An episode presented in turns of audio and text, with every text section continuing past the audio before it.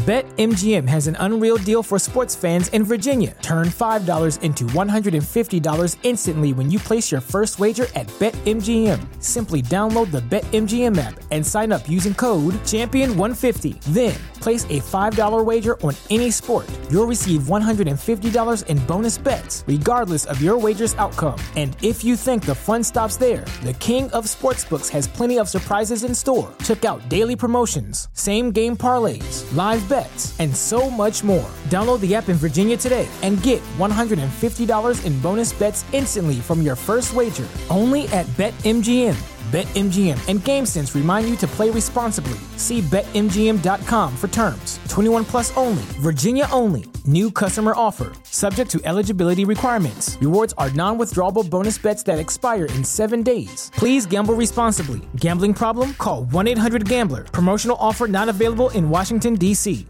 Say goodbye to your credit card rewards. Greedy corporate mega stores, led by Walmart and Target, are pushing for a law in Congress to take away your hard earned cash back and travel points to line their pockets. The Durbin Marshall credit card bill would enact harmful credit card routing mandates that would end credit card rewards as we know it. If you love your credit card rewards, tell your lawmakers hands off my rewards. Tell them to oppose the Durbin Marshall credit card bill.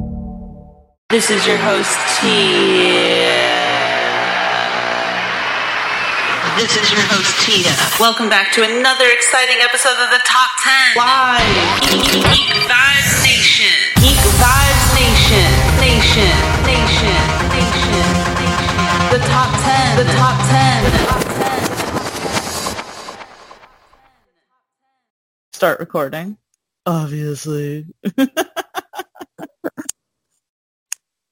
Alrighty there. Hello, hello, hello. Good morning, good afternoon, good evening, whenever you decide to listen to this top 10. Hopefully you're just listening to the top 10. And this is the top 10 by Geek Vibes Nation. I'm your host, Tia. I have with me, of course, my amazing co-host, Brittany. How are you doing today, Brittany? I'm doing great. Um, normally, you know how we always start out with the cats. I guess the cat's love was a little overpowering this time. I was the one running from the cats this time. You were the run, run one running from the cats this time. Yeah, the cats can be certainly um a little too much sometimes. I feel like they want to show how much they love you, but it's like it's a bit too much. It's a bit too much.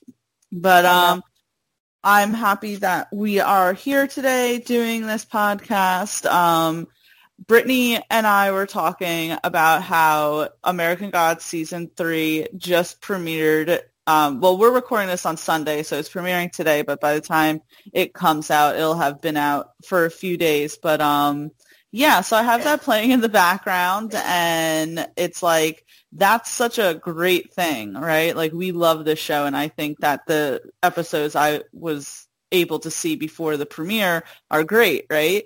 But the top 10 that we're doing this morning is not so great because the top 10 that we're doing is the top 10 worst movie sequels.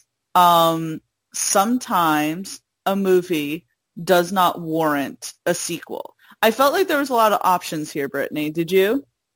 Yeah, I definitely did. Like I was sitting there and even when I got like stumped because sometimes when you try to like Google and you're like, I don't know these movies and I remember I looked at Aaron and I said, uh, what's a bad sequel? And he started naming off a few. I was like, oh yeah. I was like, I I'm being too like stuck in one like facet and then suddenly my it was like my brain opened and I was like, oh no.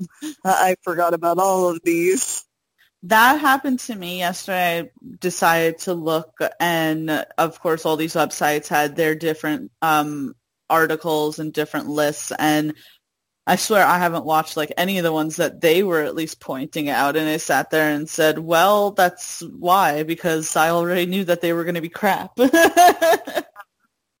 there's some that I sat there and I was like, did you expect any different? You know, like uh, some of them, which is not on my list. I hope it's not on your list. Like some of the uh, the parody type movies where they're like all the other ones were awful, and I was like, I thought the point of them was to be awful.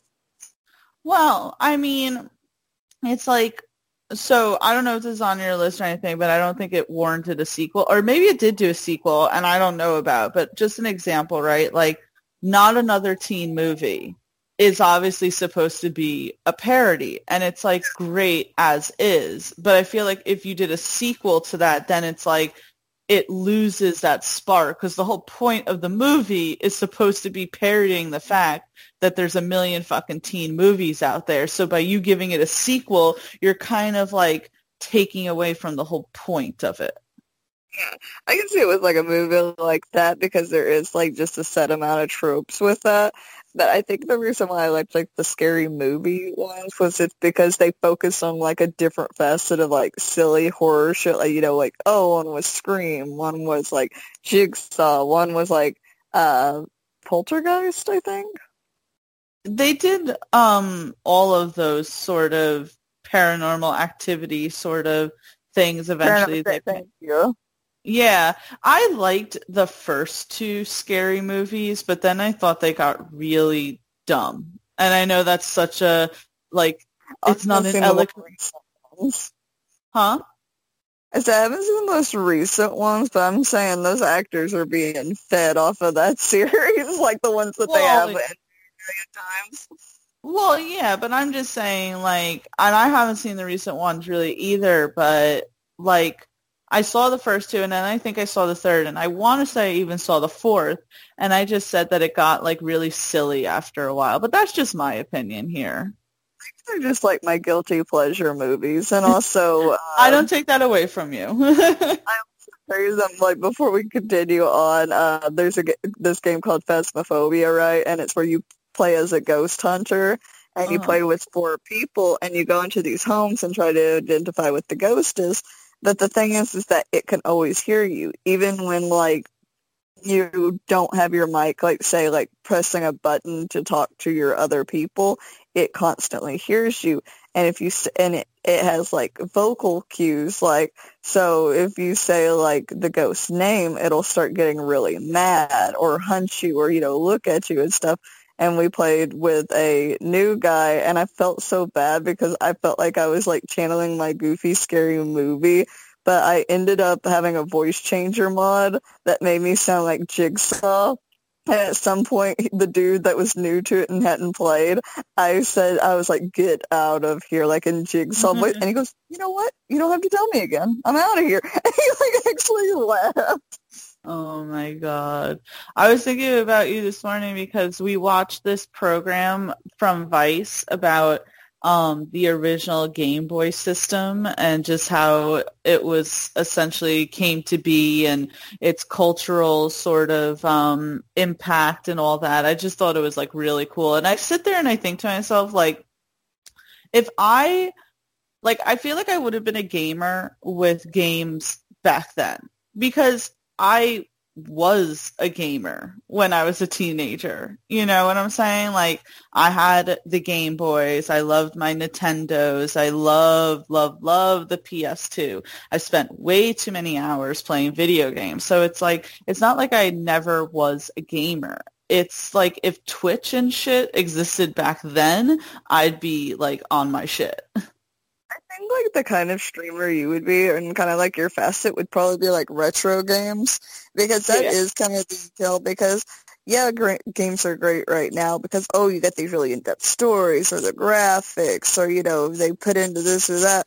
But the nice thing about retro games is that they had a great story because they had they didn't have much to work with, so they almost had to tell like a really good story without a lot. But also everything was a little more simplified. And I don't mean that in a bad way. I mean, it's like it was very straightforward on what you could do. There wasn't like all the bells and whistles. Like you could just play the game.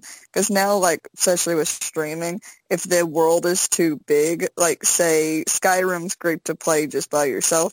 But like when I'm playing, like say like streaming, what I'm like, oh my god, there's too much. There's too much like like noise. Like I need something that's kind of like goes in a straight path, and I think that's probably the reason you like more of those kind of games, anyways. I think so too, and I think there was just kind of like the spark of it.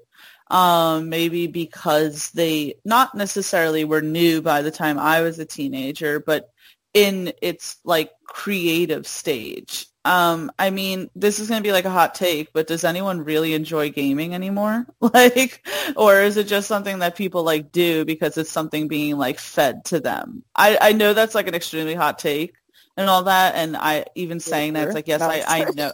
What'd you say? Said a nuclear take. Uh, nuclear. No, I obviously know people enjoy gaming. My point is like, I think that people get too too used to good graphics and stuff like that. I don't know. I'm just saying that to me, from my like outside perspective, I'm like gaming was just like cooler back then. Sorry. like like with Tech Boy and stuff, like as you know, as we're talking about American Gods and all that good stuff, it's like uh, it's almost like I think I think people still enjoy gaming as much as always, but the thing is, is I think we've been a little spoiled the thing. So like, yes, you want a full finished game, and back then you would get a full finished game, even though there were bugs. There wasn't like updates. There wasn't like as much internet connection as there was then. So it's like you had to give like a probably like a fully finished game, even if there was some bugs, but there wasn't a good way to just update these systems because the N64 couldn't connect to the internet. You know, I don't believe the original Xbox could. like, could the original, maybe the original Xbox could connect to the internet. I'm not sure, but I don't think there was a lot that couldn't. There wasn't like PlayStation Store or an Xbox Store and all of these, so you had to give a fully finished game. But it does seem like now when you're buying a game, it's kind of like, oh, they kind of messed up this one little thing, and now the game is worthless, and I hate it. You know what I mean? Like well, it, it's titled on some aspects.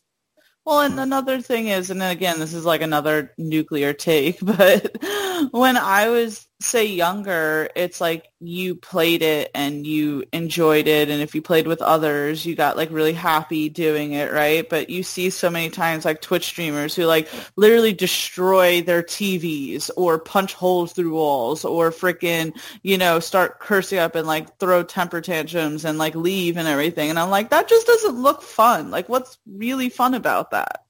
So I don't know. That's a nuclear take, and obviously, like, no shade to gamers or anything like that. You guys are my people. Like, don't worry. They're just thoughts that are coming to mind.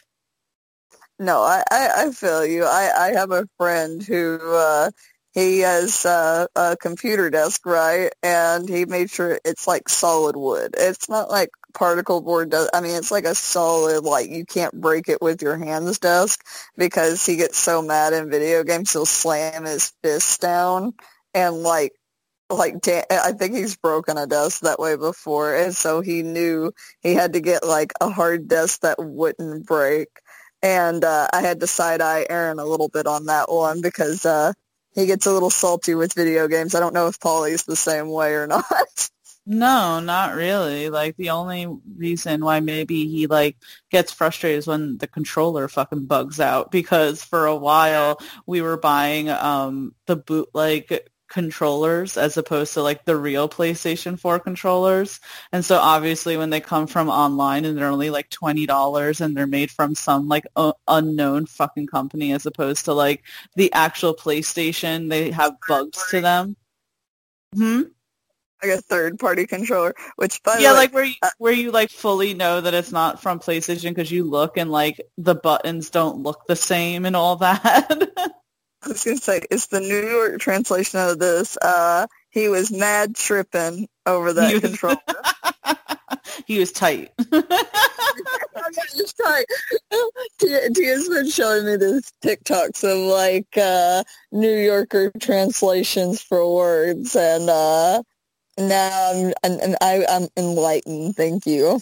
You're welcome. You're welcome. But let's get into our actual top 10 this week. Again, we are doing the top 10 worst movie sequels. And so I thought about this, right? Like a sequel is just like a sequel, right? So it doesn't necessarily need to be like the second in the, you know, franchise.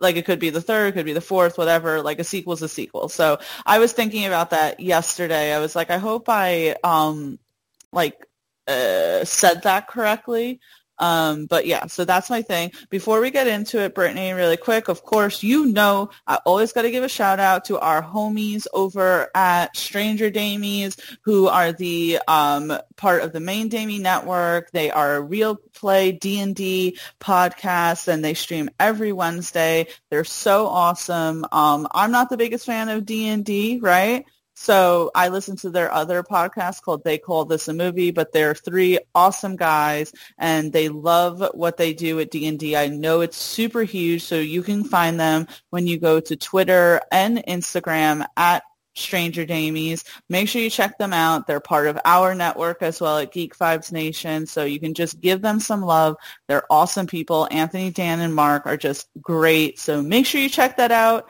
Um, and Brittany, let's get into this. What's your number 10?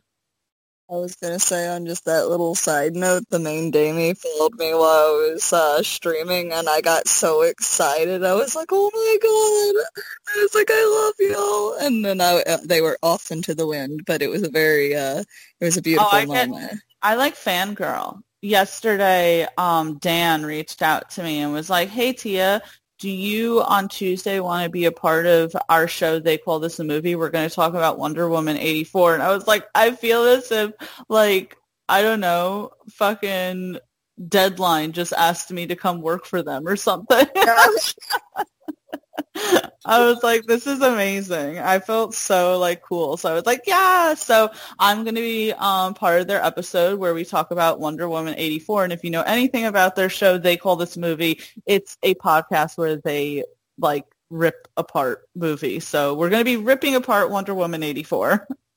I love it. I love it. I, I, I still need to see that movie. But uh, on, as for the number 10, do you remember the movie The Mask? Yes. Oh, are you going to do the son of the mask? Yes. I'm sorry if it was on your list. It wasn't. No, no, no. Go ahead. I think this is like the original mask. Uh, yeah, is it the? Yeah, it's the mask. I keep saying the like the phrasing is odd for me, but that was really good. That was with Jim Carrey. If I'm I'm correct on that, right? That was like in his heyday. I felt like some of his best movies came out in the '90s, and uh, his most iconic roles was The Mask. I, he just has such good facial features for it. Like I feel like even when he was wearing the mask, you could tell it was him. Mm-hmm. But uh, for me, it's like it came out 1994, so I'm sure it was like my uh, my brother probably had the movie or my parents had the movie, and I remember I was just so fascinated with it. And I remember it's like, and you know how much I love my mama. I remember rewatching that movie a million times at her house and just being so it was so funny. And then I got so excited one day because I believe uh, Son of the Mask, I believe, came out 2005, which I was like, oh, that's the other day. And I go, oh, yeah, that was like, what, 16 years ago now? Oh, my God. Really quick before you keep going with that. So Brittany knows that I have been submersed in the world of TikTok uh, which I never thought I was going to ever. But I'm telling you, like the algorithm is pretty cool once you get into it. Dom, one of our managers over at Geek Vibes said something that I think the algorithm is if you watch like three TikToks that are within the same category, it kind of like goes into that that's what you like and it starts showing you more of those things. So I'm telling you, I have not seen any of like the dumb dances or anything on TikTok. I've been I've been on such cool TikToks, the Norse pagan TikTok, the Native American indigenous TikTok, the freaking heavy metal TikTok and the millennial versus Gen Zer TikTok. Um, and on one of the TikToks that I've seen has been this guy who is like, hey, just let you know, all these songs I'm about to play are like 20 years old. And he's playing all these like iconic songs. Like you would know all of them, just classic yeah. like pop songs. And I'm sitting there and I'm like, wow, they came out in the 90s, these songs. And then I sat there and I was like, he means in 2000 they came out. he means in oh, 2001 no. they came out. Like I had to sit there where I was like, oh wow. I was like, I think this is wrong. These songs definitely didn't come out in the 90s. And I was like, it was one of those things where like it was like what? it's like I saw uh I saw a TikTok where this guy is like uh it was just like a skit of him like going through the uh, drive through for alcohol, right? Because uh you know, that's become a big thing now, I'm just being able to drive through it. And they're like, oh, we need to see your license. And he's like, oh, do I need to take out my wallet? And they said, no. They said, no, it's okay. I can see the one. And he was like, what? It was because the one of like the 19 something because uh, everyone born in 2000 is going to be a freaking, uh, is to be able to legally drink now. I saw something like that where it's like, um, as of this year, like everyone who's born in the 90s is like, um, you know, what you calls it, is legally allowed to drink. And it's like, I'm not ready for that type of information. oh, yeah, like I, I could have gone my entire life. Like that's just like I know like it's my little brother's uh, birthday this month, and I'm like, oh no, you're just you're gonna be 18. Like I feel old. I feel really old now. Like you're supposed to be my baby brother, like baby brother. I love that TikTok though that you're saying where it's like, oh, do you need me to take it out? I'm like, no, I can see the one from here, and it's like and, and I think that's the one where it's like the oh no, oh, oh. no, oh no, no, no, no, no. oh my god! The other oh, day, I forget where I was the other day. I mean, it had to have been a liquor store, but someone like asked for my ID, and I was just kind of like, "Oh, you want to ask me for my?" and the girl kind of looked, and and the girl kind of looked shocked when she looked at my photo. She's like, "Oh, like obviously seeing that I'm fucking 30. like, You're like, yes, please stoke my ego. But you know, um, that reminds me of when we were, uh, when I visited, visited, visited you in New York and that lady asked like, for my ID and she was so sure it was fake. And then she asked how old I was and my brain skipped because I was nervous and I couldn't remember how old I was. I just looked suspicious as hell. I um you know what the thing is it's like I never cared about turning 30, right? Cuz I was like that's still young. Like in the retrospect of things, it's still young, right? And I don't no. feel old. Like I'm sitting here watching like comic book shit and doing this like I don't feel old.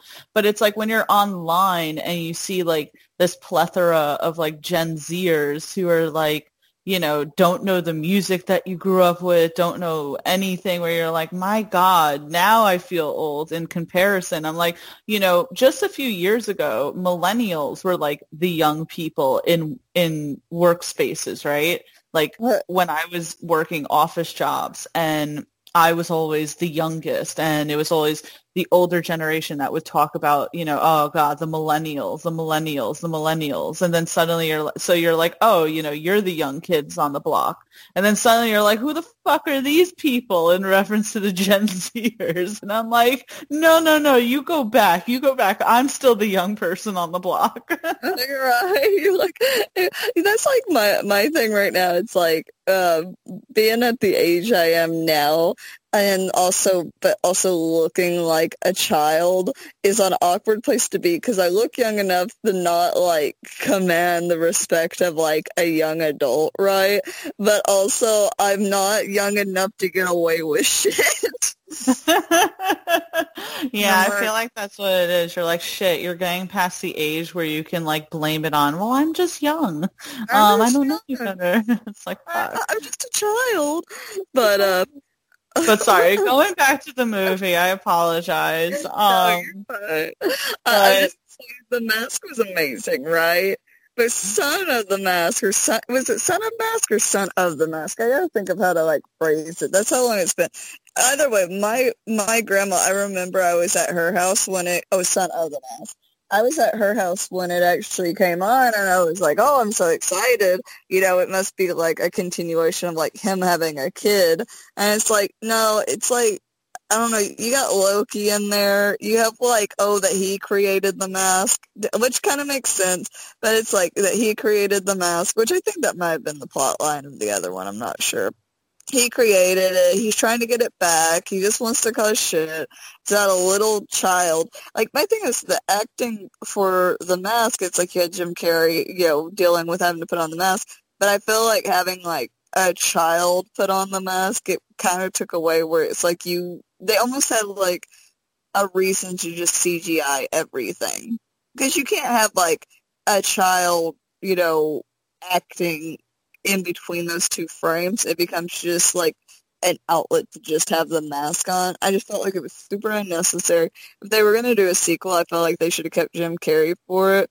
But you know it probably didn't have like a good enough plot when he's like, no, no, no, I don't want to do the sequel. I'm just going to leave it at just that. Especially because it came like, what, nine years after the original one. I feel like if you're going to do a sequel, it truly needs to be done in like the next couple of years so it's still fresh on people's ni- minds, not like almost a decade later. Well, it feels like it's then just a cash grab. And so I was looking, and I remember why I didn't like Son of the Mask, which it's been a while since I've seen it, but um, Jamie Kennedy was, um, what you know calls it, was uh, the lead in this movie, right? And yes. I feel I, am saying this on air, and I feel bad because I did actually interview the guy in the beginning of like the pandemic, but I never found his humor funny. Um, and so you have him being the comedic lead for the sequel, trying to follow up on what Jim Carrey did. It's just kind of not. It's not going to hit the way that Jim Carrey's did. Yeah, their type of humor is you know, not the same at all. And I think for Jim, I think when you have a comedian that's probably more of a, like a vocal comedian, when you have Jim Carrey that it's like a true, like, full body actor. Mm-hmm. Like you ever, like there was an actor uh, back in the early 1900s that uh, was known for his antics like on screen because he would use his body to get laughs and he would be like bruised and broken from like throwing his body around like really getting into things like that hard. And I feel like Jim Carrey's that kind of actor while you there's only so much that just humor can well, get you having like the face for it. That's like um oh my Chris Farley Chris Farley yes. was very much a physical comedian. I mean, he threw himself into things. I don't know if you've seen like his clips on SNL, but he like fully like face planted himself onto tables and everything. I mean, he that that was his thing. He put himself like fully into that. And I think it's probably more shocking for us as a viewer because we go, man, that's gonna hurt. Oh, you know, he's real. Like, like it's more believable. But I think for having like an actor that is you know, and I, I don't think I've heard a lot of his stuff, and it's been a long time since I've seen the you know Son of the Mask. I just knew that I was like, man, this is an awful sequel. Because like now I want to rewatch The Mask. By the way, I got to find where I can like stream that. I like how now it's not like oh where I can rent it, where I can do this. Like oh where can I stream that? See, this but, is uh, another reason why us '90 kids are the best because we remember Blockbuster. Man, I'm telling you, uh, whenever I go to, uh, whenever we were camping or going to the lake house, there's a little video rental shop that's still open, and it makes me so happy. Well, I want to go. That'd be fun. Speaking of, that's featured in American Gods season three. They actually have a rental shop, so really cool. Um, but oh, let let's move on. That's a great way to start this list, truly, because that was a pretty bad fucking sequel. Um, but the sequel that I'm gonna do, I'm gonna say that I don't say think it's like I didn't hate the sequel, but I think it was unnecessary and really disappointing in conjunction to the first movie and the series that preceded it. And it's going to be the second Sex in the City movie. Now, Brittany knows, and I'm sure Brittany knows, and I'm sure I've like said this on the podcast as well. Like, I love Sex in the City. I think it was a great show. I can eat that shit up. I feel like so much of it is fucking true. Like everything that you see, you're like, yep, as a woman, you watch it and you're like every single thing you can like somehow relate to even if it's say didn't happen directly to you, it's happened to someone that you know, a friend of yours. I just feel like I loved it. It had six seasons. I literally own the DVD to every season. I can, um, I can, I can tell you for them. It's been a while now, but like in my heyday, I could tell you like, you know, if you told me a scene, I tell you what season that fucking thing was in. Like I loved it, and I loved the first movie. First movie, you know, was just a perfect little complement to the season. It showed us what happened after the season ended. It, you know, just really felt like the actual, it felt like such a great continuation of the story. And it felt like a really great punk, uh, like period to the story of the whole Sex and City. Like I thought they should have ended it there. We have a great six seasons. We have this movie to tell you kind of where everything's at, and that's it. And then they came out with the second one, and it really just felt like as if it um just uh you know the expression it, it jumped the ship or jumped the shark or something um like that's how i felt like it was because it felt like it went back on so many things, right? So like to give you a few points here that for I didn't drama, like for drama's sake. I'll give you a few points of what I didn't like about the mo- about the movie, right? So in the actual Sex and City, it takes place of the four women, but um, the main character is obviously Carrie. And the whole entire show, she has this on-again, off-again relationship with Mr. Big, which finally at the end of the series, she gets together with Mr. Big. And then the first movie takes place five years later um, with them having been together for those five years. They're going to get married. Mr. Big kind of has cold feet because he's always been like a non-committal type. And then, you know, you have the drama of the first movie, but then they get back together, they get married, and like that's it, you know? Yeah. Um, and so then in the second movie, you have where like they're together still, Mr. Big and Carrie. And it's in this movie that Carrie is like having the existential crisis because no. they're because they're both like older, right? I think at this point maybe Carrie's like in her 50s and Mr. Big was always a little older than her, I think by like 10 years or so. And, you know, they decided not to have children, which is great. Like, you know how much I support that. But it's like, Mr. Big at this point is like older and he's like, you know, we've been together, like we can have, you know, days where we stay in. But Carrie is like, what do you mean we're not going to go out to dinner? You know, like all of a sudden she's like getting this like stir crazy feeling where she feels like her and Mr. Big are boring. And it's like, with the prices but it's like Kara, this is what you wanted like your whole life like the whole show with you and mr big you always wanted where he would actually commit to you and actually you know do this and stuff and now he's finally committing to you and now suddenly you're like oh we're too boring right so you have that which i didn't like then you have Charlotte and Harry, which Charlotte also has. I know I'm like going, I'm trying to like really give like the short reasons why I dislike this, you know? But in the show, like Charlotte was always like, whereas everyone else is like really pragmatic and kind of pessimist and blah, blah, blah. Like Charlotte was always the one who's like, I want to get married. I want to have a family. Like, I want to get married. I want to have a family. Like she got married super quick to her first husband, Trey, because she was like, you know, I want to get married. I want to have kids. And like that fucking relationship fell apart like nobody's business. And then she gets with Harry, who's like the complete opposite of the type of man who she would ever be with. Uh, but he makes her so happy. And she even like, you know, converts to Judaism for him. And like Harry's like the best guy, right? Like Harry is one of the guys in the show. Like him and Steve, I felt like were just like top notch, the best, right? So then in the second movie, it's like him and Charlotte have children after trying for so many years and Charlotte not being able to have children, blah, blah, blah and they're together and then suddenly Charlotte's like, I think Harry um, might be cheating on me. And it's like, what? Where did this come from? You know, and the whole thing came from that they have a babysitter who wears a shirt and she doesn't wear a bra, so her like nipples are always showing. You know, but it's okay because at the, the end of the movie she's gay, so you know, no, nothing to worry about. You know, it's just so like flip it. But yeah. this is my number one thing that I disliked about the movie. Um, in the movie, uh, Samantha, who has always been like a PR person and very successful, she gets invited to go to Dubai um, by someone in business, right? So the four of them go to Dubai and it's like kind of a fucking clusterfuck, right? Because Samantha is, um, you know, uh, what you call it? What is it?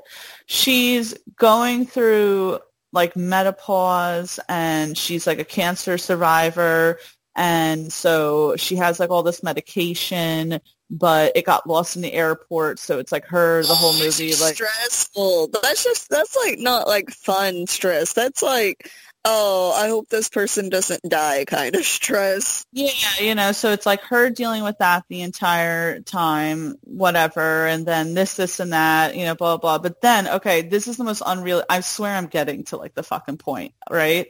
To me this is the most unrealistic thing. So some background for you brittany. At some point like if you ask most sex in the city fans they love carrie and mr big. But they'll also tell you that sh- her most perfect relationship was with her and aidan because Aidan was just great. She was with Aidan for like a whole season or two in the middle of the series, and Aidan was like so the opposite of Mr. Big. Aidan wanted Carrie to meet his parents. Aidan wanted her to sleep over. You know, Aidan was okay with going to lunches in public. Things that like at first Mr. Big did not want to do, right? So Aidan was just great. And so she was in this like really loving relationship with a guy who like so unapologetically like loved her. And and then suddenly like Mr. Big shows up and she starts cheating on Aidan with Mr. Big. And Right? yeah, and so that eventually comes to light for Aidan. They break up. They have like a brief moment where they get back together. It's so it doesn't like work because Aidan like proposes and like Carrie has like a fucking shit attack over it. But anyway, so mind you, this is the whole thing. And then so we do know at some point at the end of the series she runs into Aidan again. At this point Aidan is married and has kids. All right. So there that's where we're at. In this I swear I'm getting to this. In the second I, movie Sex in the City comes up, Tia's gonna be like a hot second. Because there's so much background. I can't just tell you what happened. I have to give you all this background. So in the second movie, mind you, they're in Dubai, right? On the opposite end of the world. They're in like a market. And all of a sudden, Carrie turns around and there's Aidan. Magically. Across- stalking her. Across like the fucking world. He's magically in Dubai for some bullshit reason and yada yada. Long story short, they end up having dinner and Carrie ends up feeling like super, you know, um, like, oh, this is so exciting again, blah, blah, blah. And like they end up making out and all that. But then Carrie feels really bad. And then you, I forget if like Aidan says something, but you kind of have a feeling that like Aidan was kind of doing it on purpose because it's like even after all these years where it's like, hey, remember you cheated on me with Mr. Big? Now you're with Mr. Big and I'm going to have you cheat on him with me. You know, like I felt like that's what it was. It was just so dumb. It really was like, malicious. Well, the character himself isn't probably known for being malicious like that. no, like Aidan's like a, Aidan was like the great guy. Like again, you ask any Sex in the City fan and they'll tell you, you know, realistically Carrie should have been with Aidan over Mr. Big. But it, that begs the question: Was was he still married to his wife and Yes. with the kids? Yes. Yeah. Was, that doesn't even make sense. Like, oh, I'm gonna get revenge by cheating on my wife with you, so that you're cheating on your husband. That doesn't make sense. It doesn't make sense. So the whole there was so much about it that didn't make sense. I disliked it. It felt and there were times where it felt like really campy because they tried to they tried to make like um uh light of a lot of things. Um like I'll tell you that they tried to like it's something that in today's day I feel like wouldn't fly. So you like have these four women, right? And they're in Dubai and there's moments where um you know uh they they deal with like some issues where say like Samantha's wearing shorts in public and she's being told like hey you know maybe you shouldn't wear that in public in this country right and she's being very defiant against it and they're like trying to make like a joke about it and it doesn't work because it comes off like culturally insensitive. That's what I'm trying to get at. Yeah, yeah, no, I get you. It's like I I think it's like it comes off more disrespectful than actually like oh making a statement because even though it's like applying western ideals to a place that is not you know america right yeah and like there's one scene where um they're pretty much being harassed by men in the market and this one woman who is wearing i believe and this is just me not knowing but i believe she's wearing say a burqa and she like gets the four women and gets them to go into this like underground hiding place with all these other women who are either wearing hijabs or they're wearing burqas and then like revealing that underneath that they're wearing like Gucci and Prada and all that. And I think it was like meant to be like this empowering moment, but it came off like super disingenuous and super like I hate to throw this word around, but like white savior type of thing. Like, oh, look at these, very, like, very, you know, like, also like capitalism. Like, you're not saying like on that thing. I'm just like, you know, where they're like, oh, hey, look, that doesn't make sense. It comes off as trying to like make a political statement yes. inside of a movie that does not that has no business to have like political statements in it. Well, so very, oh, yeah. this is the word I'm looking. At. It looks very consumerist to be like, oh, but see, they're good because they're wearing Gucci, and it's like, it's kind of like, oh, look, you know, um, these four like Western women are looking down on these women who are wearing hijabs and burqas, but it's okay because underneath what they're wearing, they're actually wearing like couture and everything. Um, so I don't know. I disliked all of that. I didn't like it at all, really. Um, and I felt like it was a really disappointing sequel to an amazing franchise. Yeah, because at that point, why do you need to have all the other stuff in there? Because I felt like it was like not like a Hollywood take on politics. At that point, it's just more like Valley Girl, you know, meets somewhere else that isn't America, and I and I get like the and the being like judging a little, you know. Yes, so I I like how they like yes all those other issues are bad, especially you take a character that's not known for being a certain way and then having him like almost smug and it's like oh yeah but also he's still married and has kids with someone that he apparently super loves right? But then like to me I think that's my biggest issue in it is like trying to make a political statement in a movie like that it does seem very disingenuous. It's not very I don't know it seems like it felt like um it, very uh, what's it like oh what's it called when like you want to look good just to have like a good face but you don't mean it i guess it would just be disingenuous i guess that's just the word yeah. yeah. And I'll say one last thing before we move on because I know I've spent like a shit ton of time on this, but like I hated what they did with Carrie with the whole thing with Aidan. And then I hated how they tried to allude to the fact that like Harry was cheating on Charlotte, which it's like Harry would never do that. And I also felt like they were just throwing, they were throwing like way too much cheating in that movie. And it's like they try, like to give you an example in the first movie, right? They had Steve cheat on Miranda, but it was like super shocking because you didn't see it coming and that like never happened right? And it was just like this it made for this really like emotional like moment in the movie that kind of led to the entire not the entire plot of the movie but it it paid off if that makes sense like steve cheating on miranda and miranda feeling like super upset over it is the reason why she tells Mr. Big like that marriage, you know, ruins relationships and it's the reason why Mr. Big doesn't show up to the wedding with Carrie and it's the reason why Carrie goes nine months without talking to Mr. Big. It like kind of like sets off the events, right? But these little things in um, Sex and City 2 just felt like they were thrown in there for the sake of like, we have nothing else to talk about. We don't know what else to write. So let's just write this stuff. Yeah, I, I you know what? Uh, thank you for saving me time. Yeah, no, but you should definitely like next time we should watch the first um, Sex and City movie. Just saying. But let's move on. I know that I've talked like way too much about Sex and City, but as Brittany knows, as you should know now, you get me on this subject I'll go forever.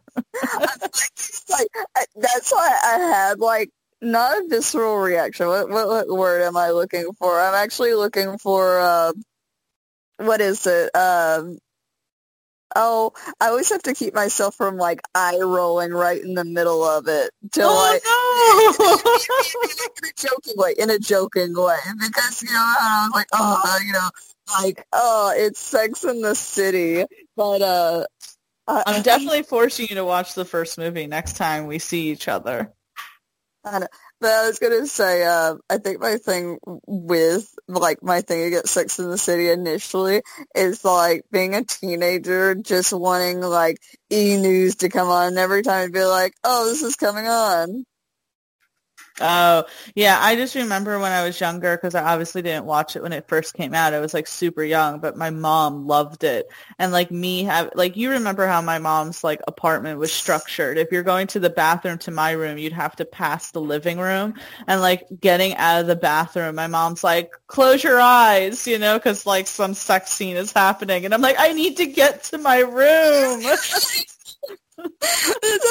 Did you ever have the moment like watch like there'd be a sex scene on and you're like trying to watch a movie with your parents? My parents would be like, "Put your head under the blanket," and I was like, "Jokes on you! There's holes in this blanket." Not oh my god! But um, let's move on. Brittany, what's your number eight? Um, I'm not even gonna look at my list for this right now. I'm just gonna go ahead and go with The Little Mermaid 2.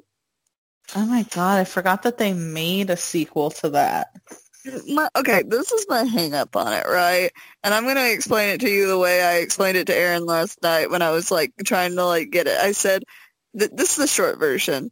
Oh, Little Mermaid. A mermaid that really wants to be a person and have legs. Oh, she has legs. Okay, she's happy now.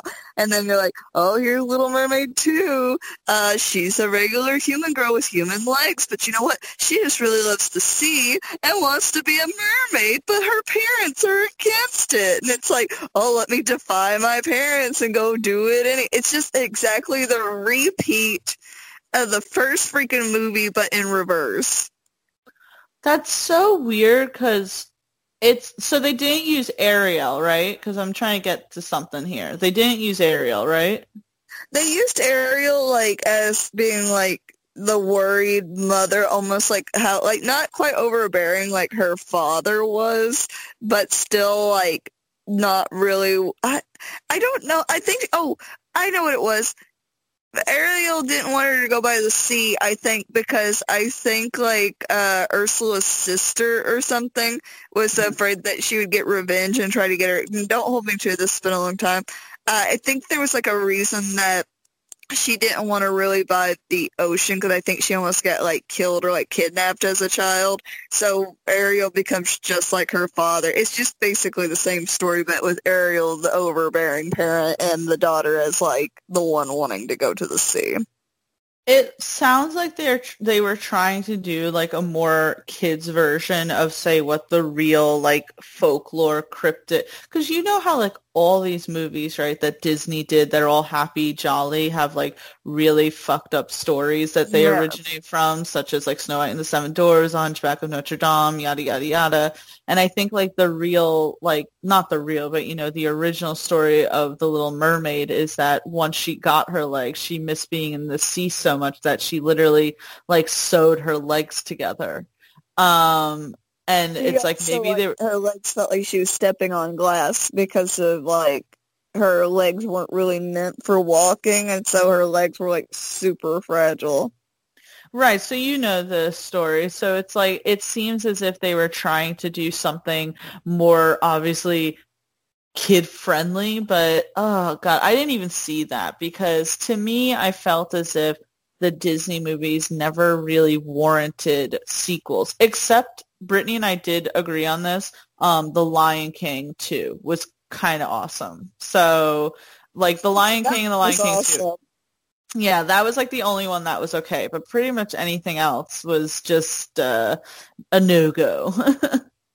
Tia, I'm just looking. The reason, if I sounded funny for a second, they actually made a third. Wait, they made a third movie. That's so Like, okay, so they okay, so really quick, they had they had uh the first movie and the second movie, but they also had the Little Mermaid Ariel's beginning, right? hmm And I think that one was supposed to be okay, but they made a third one where it was like, oh, but er, but now Melody's grown up and she's uh like I think like actually lives in the sea. I don't I do not know what this is. Um and was it but uh, so she just like went back okay, it's just like her having like issues like all over again. Like, you know how she rebels like Melody the daughter like rebels again like oh you know I want to go to sea I think this is like, oh, you're supposed to take the crown. And she's like, no, I don't want. And then she runs away to the sea again. Mm, Jesus Christ. Um, yeah, it's just drama for the sake of drama. I will say, I don't know if it's on your list, but I do, I do take it back. Um, with sequels, some so The Lion King two was good. Um, I didn't like the second Aladdin, but I think the third Aladdin was awesome. Like the third Aladdin was so good. I don't know if you've ever seen that. Again? Huh? What was the third one again? It was like the Return of Jafar, and but it was like No, I thought that awesome. was the second one. Or was it the thieves thing? I thought this was the return. I gotta look it up now. You keep talking about Little Mermaid two. Oh, I'm trying to think because now I'm a little confused. I'm trying to remember which one it was. I thought that was the sequel because uh, because that's that's actually Oh on yeah, sorry. So okay. Oh my bad then, but it's No, okay. it's okay. Okay, so you're right. So the the second one was the Return of Jafar. So what was the third one? Hang on, let me look that up because I thought the third one was awesome. Oh, Aladdin and, and the uh, King of It's the Thieves. thieves or something like that. It's about his father. The King of Thieves. Yeah, it was awesome. I just remember thinking the third one was like really good. Yeah, that one I think they were probably like, yeah, we may have fucked up a little bit with that. But we can make this better. We can save this. But no, Um, I, that that's what just my hang up on like the Little Mermaid. Not to not to get too excited there, but yeah. No, I agree. Um, I didn't even watch the second Little Mermaid because I, first of all, I didn't like the Little Mermaid that much. Well, okay, let me say this. Not that I didn't like it, but on my ranking of say Disney movies when I was a kid, I didn't gravitate to that one as much as I did say Lion King, Mulan, Hunchback of Notre Dame, Pocahontas. Like to me, those were my favorite Disney cartoon movies. So I didn't go to The Little Mermaid as much as say other people did. I, I know. I've got to say, I think I was just really obsessed with Aladdin. I think for like the Little Mermaid, I think it stressed me out as a kid, like her losing her voice. And Yeah. like, oh no, you gotta get this prince to fall in love with you, or you know, you're gonna like, I don't know, die something. I don't know. I also just I think thought that it was super cheesy. You know, oh, she want okay, so she wants to go explore the land world, and she does all this like sh- sh- it's like such a young girl thing where it's like I'm gonna sign my soul away for a boy, and then I'm like, and I think even then I was just like, really, all for a guy? like, really? Is this a message we really, I, you know, it's like, I try not to get on like my soapbox a lot with that kind of thing, but I do kind of feel that way where I'm like, okay, that may not be the greatest like message for, you know, the kid. Because Ariel's 16 in that movie, by the way. Yeah, so it's um it's not say particularly the best message and it's like, you know, catering to kids who are super impressionable. I don't know. Um I and it's not like I thought that deeply when I was a kid, right? So I think it just really went to I just didn't like the story as much. I didn't like the songs as much. I as I said, I liked other movies a lot better than it. So, yeah. You know. You no, know, I agree. I'm picking up what you're putting down. you pick up what I'm putting down. But yeah, so awesome. I'm going to get the next one. I'm trying to, I was making sure what the name of it was. So I thought this was super disappointing. Again, I don't think it's say like the worst. I really none of these movies I feel like oh there's one movie, but none of these movies except for say one was I like, oh that's freaking trash, right? But I felt like more so disappointing because I love the franchise so much. So it's Jurassic World 2 Fallen Kingdom, the one that came out in 2018. I don't know if you've oh, seen Oh, this. oh, oh, I didn't, I didn't see that one. I didn't see that one. That, that still was Chris Pratt, right? Yeah. So, um, I love the Jurassic Park franchise. You know, I grew up on that, and it honestly, like, I had this love for dinosaurs. I loved learning about them. I loved reading books on them. I've done school projects on them. I just love the Jura- I love Jurassic Park. One, two is okay. I actually really love Jurassic Park three, which like not everyone really likes, but I thought I thought it was awesome. Is that the, one with the dinosaur egg? Like where they're like, "Oh my god, you took the egg." Yes. Yes. Yeah, it's really fun too. But I remember my parents going, "That sucked," and I was like, "What are you talking about?" I I don't know. I loved it because I was just like, you bastard, you mother effer. This is why they're after you this entire time. You cocksucker. I just really like. I just really liked it because they're stuck on like this island. They get this guy's help, you know, from the original movie, and they're like, you know, what do you mean you don't know this island? It's like you wrote a whole book about. It. And he was like, that was the other island, not this island. And I don't know why I like that. Like maybe it's kind of bad writing, but I just thought it was funny as shit. It was like you dumbasses. I I love that. I still love that actor, but also he played the biggest dick in Peaky Blinders. Yes, it's the same guy, right? Yeah, uh huh. It was the same guy, which is I Which hear is your so- judgment in your voice.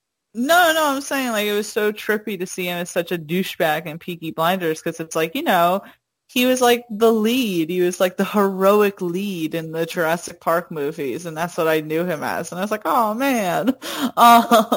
What No, I- you uh, die a hero or live long enough to see yourself become the villain. That's Yeah, every channel right now. Holy shit! Um so i mean i like the third one. I also like just love the idea of when like people this is so weird but i love abandoned shit. So like i love looking at pictures of like abandoned buildings. I don't know why. It's so weird. That's why we love Walking Dead. um but i love like in the third one where they're like exploring like all the abandoned labs and everything with all like i just thought that was so cool. Anyway so um love Jurassic Park. So when they said that they were coming out with Jurassic World, the first one, right? With Chris Pratt and um uh Dallas Bryce Howard, I believe her name is. But um what you gonna call it? Like I loved that first Jurassic World. I thought it was the perfect blend of nostalgia but also a new era of the Jurassic, say, franchise, right? I mean, I thought Yeah. Chris Pratt, I thought Chris Pratt was an amazing lead. I loved the whole thing with the Velociraptors.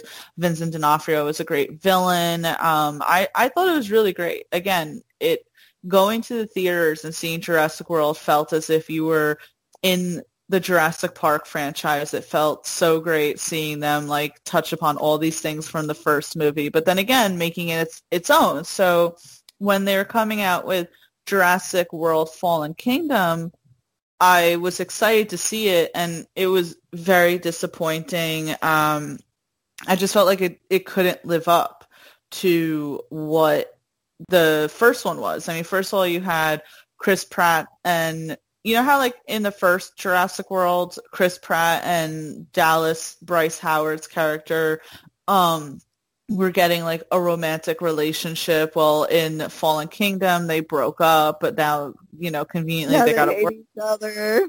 Yeah, now they, but they conveniently have to work together again because there's like, I forget fully what happened, but there's say this like purge of the dinosaurs on the island. Oh yeah, because they left the island after the event of the first movie, but now they're trying to like get some of the dinosaurs to transport them off the island. But then the other, I then the other dinosaurs get like smoke grenaded, killed or Yeah. something. And then they added like these three like young annoying characters, you know, that are like the fucking like the the human epitome of like when you see like cartoons that are running around in circles and bumping into each other, you know, like uh, like that. And then the whole thing was that the whole like the bad like the villainous part, which I forget who really the actual villain was, but like the main say like bad thing was that they were taking all these dinosaurs to auction them because there's countries that want to use them in war.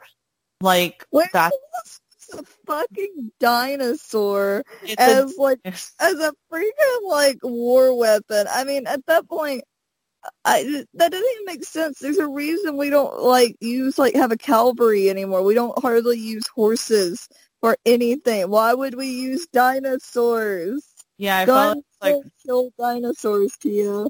like I felt that was really stupid and then um frickin' whatchamacalls it they made a new dinosaur because you know every movie has to have like their new dinosaur so they like genetically yeah, made, like, bigger, badder. what'd you say It always has to be bigger and badder than the Well, this last one- one. like this one necessarily wasn't bigger but it was like completely like you know fake um and it was supposed to be like a deadly weapon or something so you had that you had that like dumb shit and then on top of it they introduced this like little girl in the movie which they never were super clear about it but i got the like impression that they were trying to say that she was also genetically made and that she may have dinosaur dna in her which I didn't fucking understand that at all. It got super weird and like super sci-fi-ish, which I know it's like you know a, a franchise about dinosaurs, but you But that's a little far. that's a little far. And then you don't mind if I spoil like the ending, right? Because I thought no, the ending just was ahead. really yeah, you're good. You're good. So at the end, like obviously they beat the bad guy. They save like you know these dinosaurs from being auctioned, and then they have like all these like dinosaurs that are like locked up, but not just like say the carnivores, like the you know herbivores as well.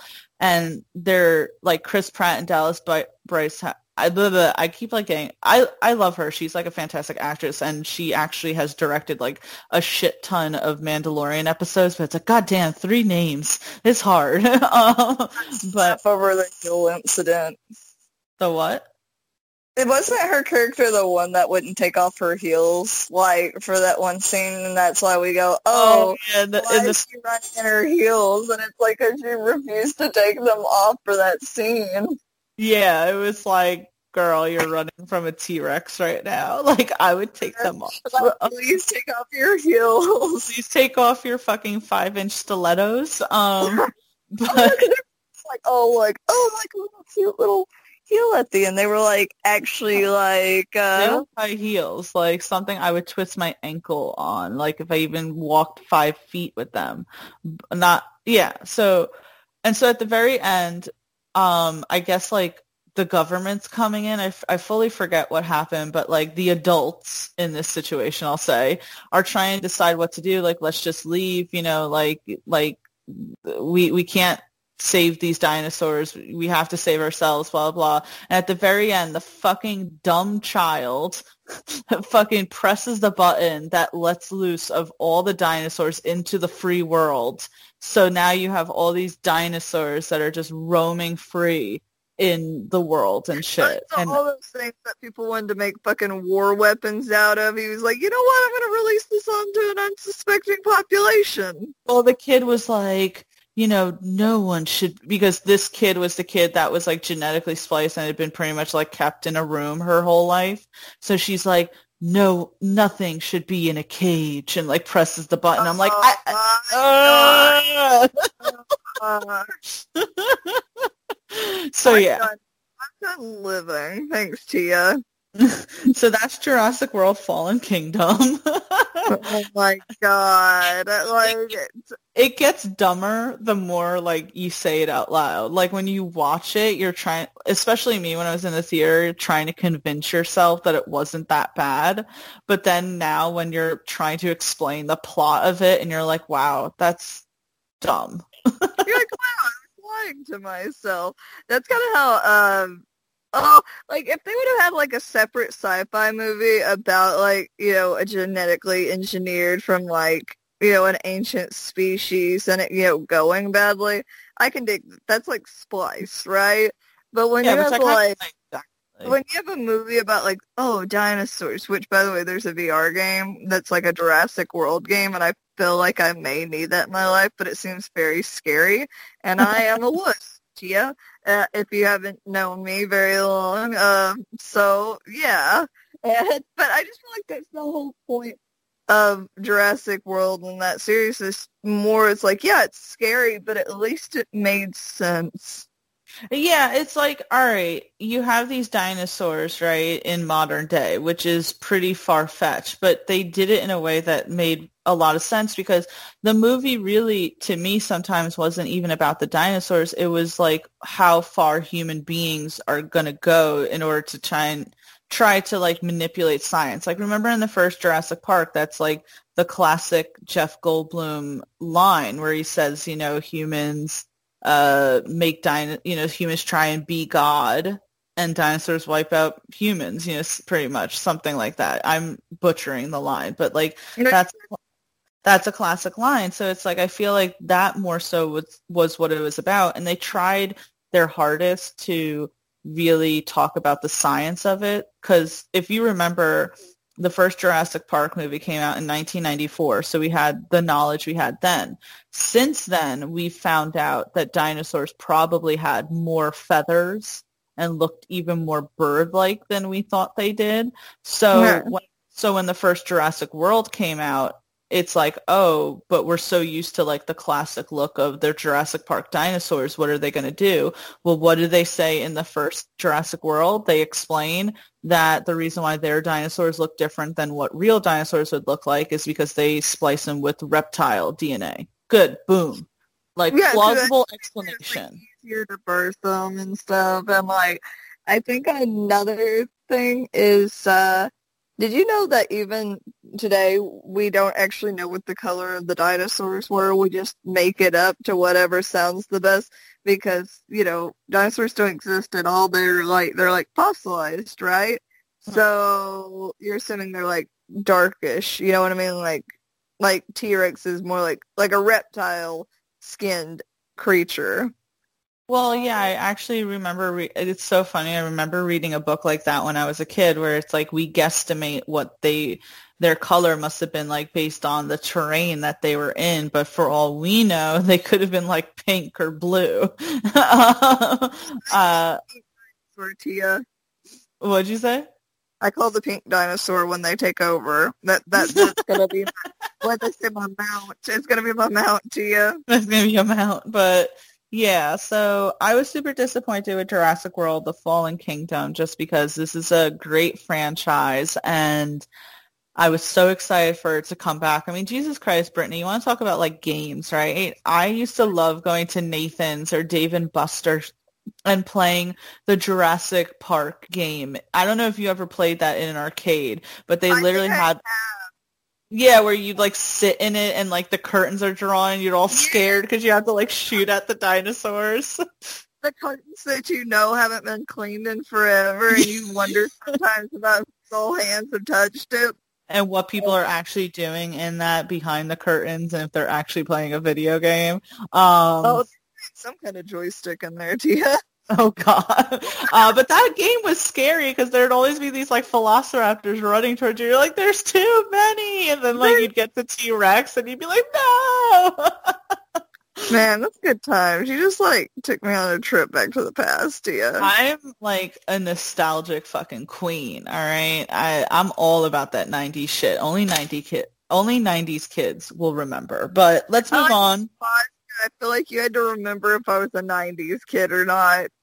You're no, I know you are. I know you are. You're and you're still in the um older '90s kid bracket. No, You're not. think 1999 1994 is still a little iffy, but the thing is, is that I feel like, like having an older brother and all like the early '90s stuff, like early, you know, like 1990, you know, type stuff, was still in the house and what I was raised with because that's what Dakota had in the house. Well, it's funny. So one of the TikTok sounds uh, that I watch, like you'll have all these like millennials, right? Or these people on TikTok who are just like going about their business and you're listening to this like recording that's like, you know, for all of the older people on TikTok, I mean the people born before 1993 and you'll see like all the people just like turn like, what the fuck? I'm the older generation. oh my God. Oh my God. But yeah, so Brittany, What's your number six?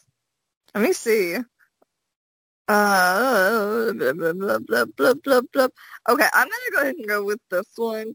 Say goodbye to your credit card rewards. Greedy corporate mega stores, led by Walmart and Target, are pushing for a law in Congress to take away your hard earned cash back and travel points to line their pockets. The Durbin Marshall credit card bill would enact harmful credit card routing mandates that would end credit card rewards as we know it. If you love your credit card rewards, tell your lawmakers hands off my rewards. Tell them to oppose the Durbin Marshall credit card bill.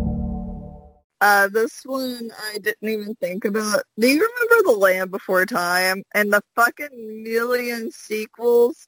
That I love The Land Before Time. We talked about this last week when we talked about how sad, like you know, the you know the girl. Yes, yes, yes, yes. Uh, oh, I was thinking, yep, yep, yep, but no. Uh, but my thing was the original was so good, like, you know, about like, oh, he needs to get to, you know, the land before time. Not land before time, but you know, I can't remember what the safe haven place was called. But it was, do you not remember crying when Littlefoot's mother died? Like, and I thought like, it had such a good message about, you know, he's raised by his grandparents, right? And I feel like for a bunch of kids, that's how their life is. They're raised by their grandparents, and I felt like it normalized it a lot, right? And it's like you did have the tragedy of him losing his mother, but you know, dealing with the loss and how to move forward. And I felt like it was such a good message for kids, right? But I just felt like after a while, it's just a cash grab. And I remember when I was little, I watched a shit ton of the sequels, right? Like, yeah, so if you like say one, I can't pick out like which one was which because yeah, there's exactly. so many. I cannot remember, and so um, like I think. By the way, does Ducky get her brother? I think in a sequel. I think that was maybe like the se- the second one. Maybe the second one wasn't very bad, but just after a while, they just started getting a little, little convoluted. You know what I mean? Like there wasn't much rhyme or reason to what they were doing. It probably was one of those things where it was making a lot of money because parents were obviously buying them for their children, so they just kept cranking them out because it's like they knew that parents were going to continue buying them. Um, I honestly can't remember if there was a time where I was watching a Land Before Time sequel and disliking it, but I'm sure that um, well after I stopped watching them, there were probably so many others that came out. And that's my thing. I think for me, like personally, I don't have a big thing against probably more the more recent, like the sequels that came like immediately following the actual movie. But like after a while, I just felt like it really lost track of like it almost like wore down like like I remember uh remember Little Tooth? Yeah. The, like, the, like okay, I will say those movies were good, like about him getting reunited with his Sharp Tooth family and wanting to be different. My only thing is did you not? I, I think he ended up eating fish. I think that's how they got around that. But I'm like, you can't just starve this freaking carnivore. He's a carnivore. Uh, but you know, just seeing him kind of adopted, those were cute. Uh, Ducky getting her brother. I can't remember his name. I was Spike. Yes. Spike. Yes. It, you know what? Now, now I'm feeling bad because I have fond memories of those movies. But I'm just saying, like after a while, that feel good message, like oh, you know, losing your mother and like learning to move on and all that, started to kind of lose its uh, feel goodness, if that makes sense. But um, I will say, besides that, like so okay, some of those sequels were good. Not not the whole series. Can we put like half of Land Before Time sequels? All Uh, fifty of them. Well, so it's funny. I t- pulled up the uh, franchise page, and so you had the original that came out in 1988, and it was followed by 13 direct-to-video Jesus musical sequels, and it actually okay. So this is so funny. It had one as recent as 2016 come out. And there was an animated series, and there were video games. So it's like it spawned a lot. They couldn't all have been good. They're like, oh man, how am I going to hold all of this money I'm making? I, it's one of those things that if the people behind it heard us, they'd be like, "Oh, I'm taking my private jet that I made from the Oh. Land Before Time movies to go cry over it." I'm going to dry my tears with money. oh my god, that reminded me of um. This is so off track, but the actress who played Precious in Precious. Did you ever see that Yeah. movie? I never watched it. I would have cried too much. It was really heartbreaking. It was like nothing went right for this girl.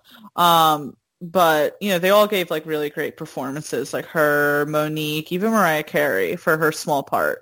But um, you know, the actress who plays Precious, which I don't know her name, but at the time when Precious came out, obviously like her status in Hollywood was kind of blowing up. And she's a heavier person and people were getting on her for her weight. People were um fans or something or people were just making fun of her for her weight. And i think she had a quote that said like oh wow i'm drying my tears with all my millions as i take my private jet to like fucking hawaii you know? Like, and i just thought that was so funny kind of money I desire. Uh, what we call fuck you money.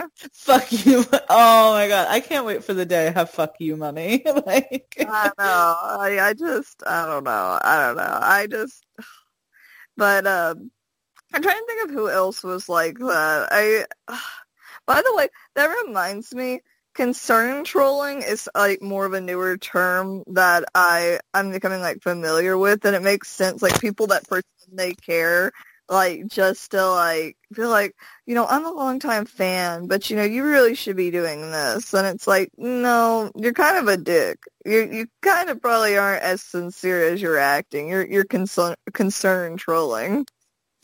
Um, yeah, I feel like there's probably examples of that when it comes to Lizzo or Adele. Um, I mean, I feel like anytime you have an artist who is a little bit on the heavier side, those type of trolls always come, right? Um, I understand what you mean, like the the cons- that's a good one. The concern trolls, where they're like, "I just feel for you," you know, blah blah blah. And it's like, shut the fuck up. My, my thing is, it's like with that kind of money and everything, if they had a desire to be any different than they were, they would do something about it. Which and since they don't, that means that they're perfectly fine being themselves. But I will say, like in the the object of like Chris Farley having like I think what happened with Chris Farley is that a lot of the reasons for his drug addiction was feeling bad about himself physically, but he felt like if he lost the weight that people wouldn't think he was funny anymore. Like he felt trapped at that point. And that and that could just be how somebody else looked into it and then I read it and I'm taking it for facts, so you know, take that with a grain. But for him, you know, he had a lot of like body issues, but felt like he couldn't lose the weight because that was so much of his comedy was being the big guy. Like, oh, big guy in a little suit. You know what I mean?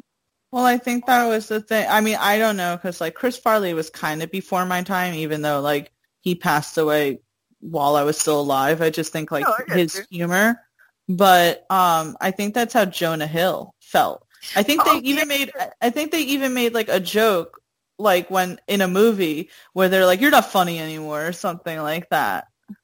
And that that's gotta be hard. Like uh, when you do have kind of like like the dude that did the truffle shuffle and uh oh, what was it? The Goonies. The Goonies. Yeah, yeah, I know who you're talking about. Yeah, I do think it's hard, hard when you get typecasted like that. So, like in those situations, I I understand where maybe they wouldn't drop the weight, but I do think like for people that say are singers, like like Adele got a lot of shit for her weight, and it's like she seems perfectly happy with herself. But if they ever wanted to lose the weight, people would be just as supportive for them. Well, see, and, but it's so crazy because like Adele, right? Um, and this is like getting into like such a conversation, but Adele, um, like to me, I I think she's beautiful, like no matter what, you know. Well, and yeah. obviously, and obviously, when she was at her heaviest, it was kind of like she was a like symbol for heavier girls. I think. Um, yeah. And then she lost the weight, and I think she looks great as well. But you get these people who are like kind of angry if you're like, "Oh my God, Adele looks so great! Congratulations!" And they're like, they're like, "Oh, how dare you say it? Like, we need to get rid of this type of conversation." It's like, you know, losing weight is not easy. Like it's not at all. So when you say like congratulations, you're not like really sitting there going like, "Oh, now you look valid. Now you look pretty." Like no, yeah. that's not at all. It's like congratulations on your journey because like as someone myself who is heavier, um losing weight is a fucking bitch. so, you know, like congratulations that you were able to do it. Um and because she has the money, I'm sure she had help as well, but that's like apparently people got on Lizzo for saying that she wants to be a little healthier. And like she was on stream sipping like a smoothie. And apparently she got like hate for it. And i'm like what? What it's like into like uh you know like stan culture and everything with that. It's like people get it's kind of like we were watching an anime right? And mm-hmm. and this dude was like obsessed with like the king but he wasn't obsessed with the king himself. He's obsessed with the idea of the king you know? And it's like you worship that ideal and not truly the person themselves you know what i mean? No exactly and i think like maybe some people find it as you said as if they're say betraying them uh but i don't see again I, I speak from this as a heavier person right? Um, it's great when you see someone who looks flawless and, you know, is accepting of themselves and owning themselves and having confidence when they're bigger because that does help you because there is a lot of fat shaming and there is a lot of people thinking that if you like a lot of people who correlate beauty with being skinny. So it's right. like it's great when you have someone like Adele or someone like Lizzo to like show that that is not true. But when they lose weight, we should also be happy for them because yeah. that again well, is not something that you just wake up one day and go, I'm going to lose some weight and then lose that weight in a day. Like that's a journey. yeah. No, I agree. I think it's just that you should be happy for people being the way they want to be because if they're yeah. becoming that person, because it's like, it's the same way that if someone, you know, like, okay, like on, I'm trying to remember, I think from like the other end of the spectrum, you know, being so like when I was like extremely underweight, like as a, as a kid and being like, I think like 60, 70 pounds in like the ninth, 10th grade, you know, I mm-hmm. was like, like, sorry, I was 60 pounds sixth grade, 70 pounds seventh grade, and then I just kind of stuck around 70, 80 for the longest time, and I didn't hit 90 until I graduated. And I remember how badly I wanted to gain weight because I knew how sickly I looked, and I felt bad about myself. But then you have people going, why would you want to gain weight? You know, people want to lose weight. So why would you want to gain weight and feeling like you're kind of stuck in that way? It's like from the opposite end. It's like you do get the pressures from people where it's like, oh, you're supposed to want to be skinny. And it's like, no, I just want to be healthy. Well, and I think the only time I ever gave you shit was just like kind of teasing you and you'd be like, I'm so fat now at like a hundred pounds. And I'm like, shut oh, the yeah, fuck up.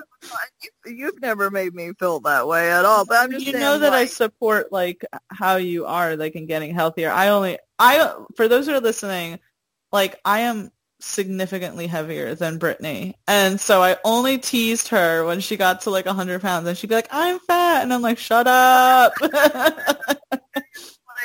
I know, um, uh, but like my my thing is like I don't want you to feel like you've ever bothered me with that. I'm just saying mostly like when I was in school because being over a hundred pounds now, I I feel good now. But I'm just saying like when I wanted to make that change as like a kid and people being like no or like like or people being like oh I can't wait until you get fat when you're older and I'm like geez like can you just like let me be like a person? Yeah, it, there's so much. Um, like I don't understand. I'll, I'll say really quick before we move on. I have a friend. I'm not going to name her her on the podcast because you know I know that she's feeling very uncomfortable about this. But she was very skinny. And she looked great. Don't get me wrong, but in the past like year she's gained like a little bit of weight but like she looks great now. You know she looks like just so healthy but she's so down on herself for that weight gain. And i'm like you look amazing. And it's like i really think that everyone's just their worst critic because it's like in my eyes i'm like you look just so great. But in her eyes she's like so down about herself. So it's like i think the main thing that we need to be is we need to be more accepting of ourselves and we need to be more accepting of other people and their journeys. That's what I was. No, That's what I, I, I, can get on that message. You can get I, on. and maybe on another note, some people should mind their own business. Well, that too. I mean, again, like leave fucking Lizzo alone. Like, uh, first of all, smoothies are amazing. Like, I think that was the thing. Like, some like smoothies are great. I mean, shit, that doesn't mean like she's gonna, you know, that doesn't mean anything. Just, like smoothies are amazing. Like, what are you talking about? I don't know. I want a smoothie. I keep talking about how I want like to. Yeah. Now I keep saying how I want to like sign up for Daily Harvest, but my mind is like Tia. Don't spend the money on that, all right? You're gonna pay like fifty bucks a month for fruit that you could just go buy at the fucking supermarket. I can get you a blender. Do you got a blender? I will get you a blender. I have one, but it doesn't work really well, and I don't like using it because it doesn't work very well. oh my gosh! I, I oh. should get a new blender, so if you're giving one away, you could send it my way. I'll pay for the shipping. The it's like I feel like with this podcast, it's like come for the uh, movie discussion, stay for the uh, for the uh, the basically the ideology of two bitches. Yeah, I mean, come on, that's what makes us amazing. But let's move on. they are here for the movies.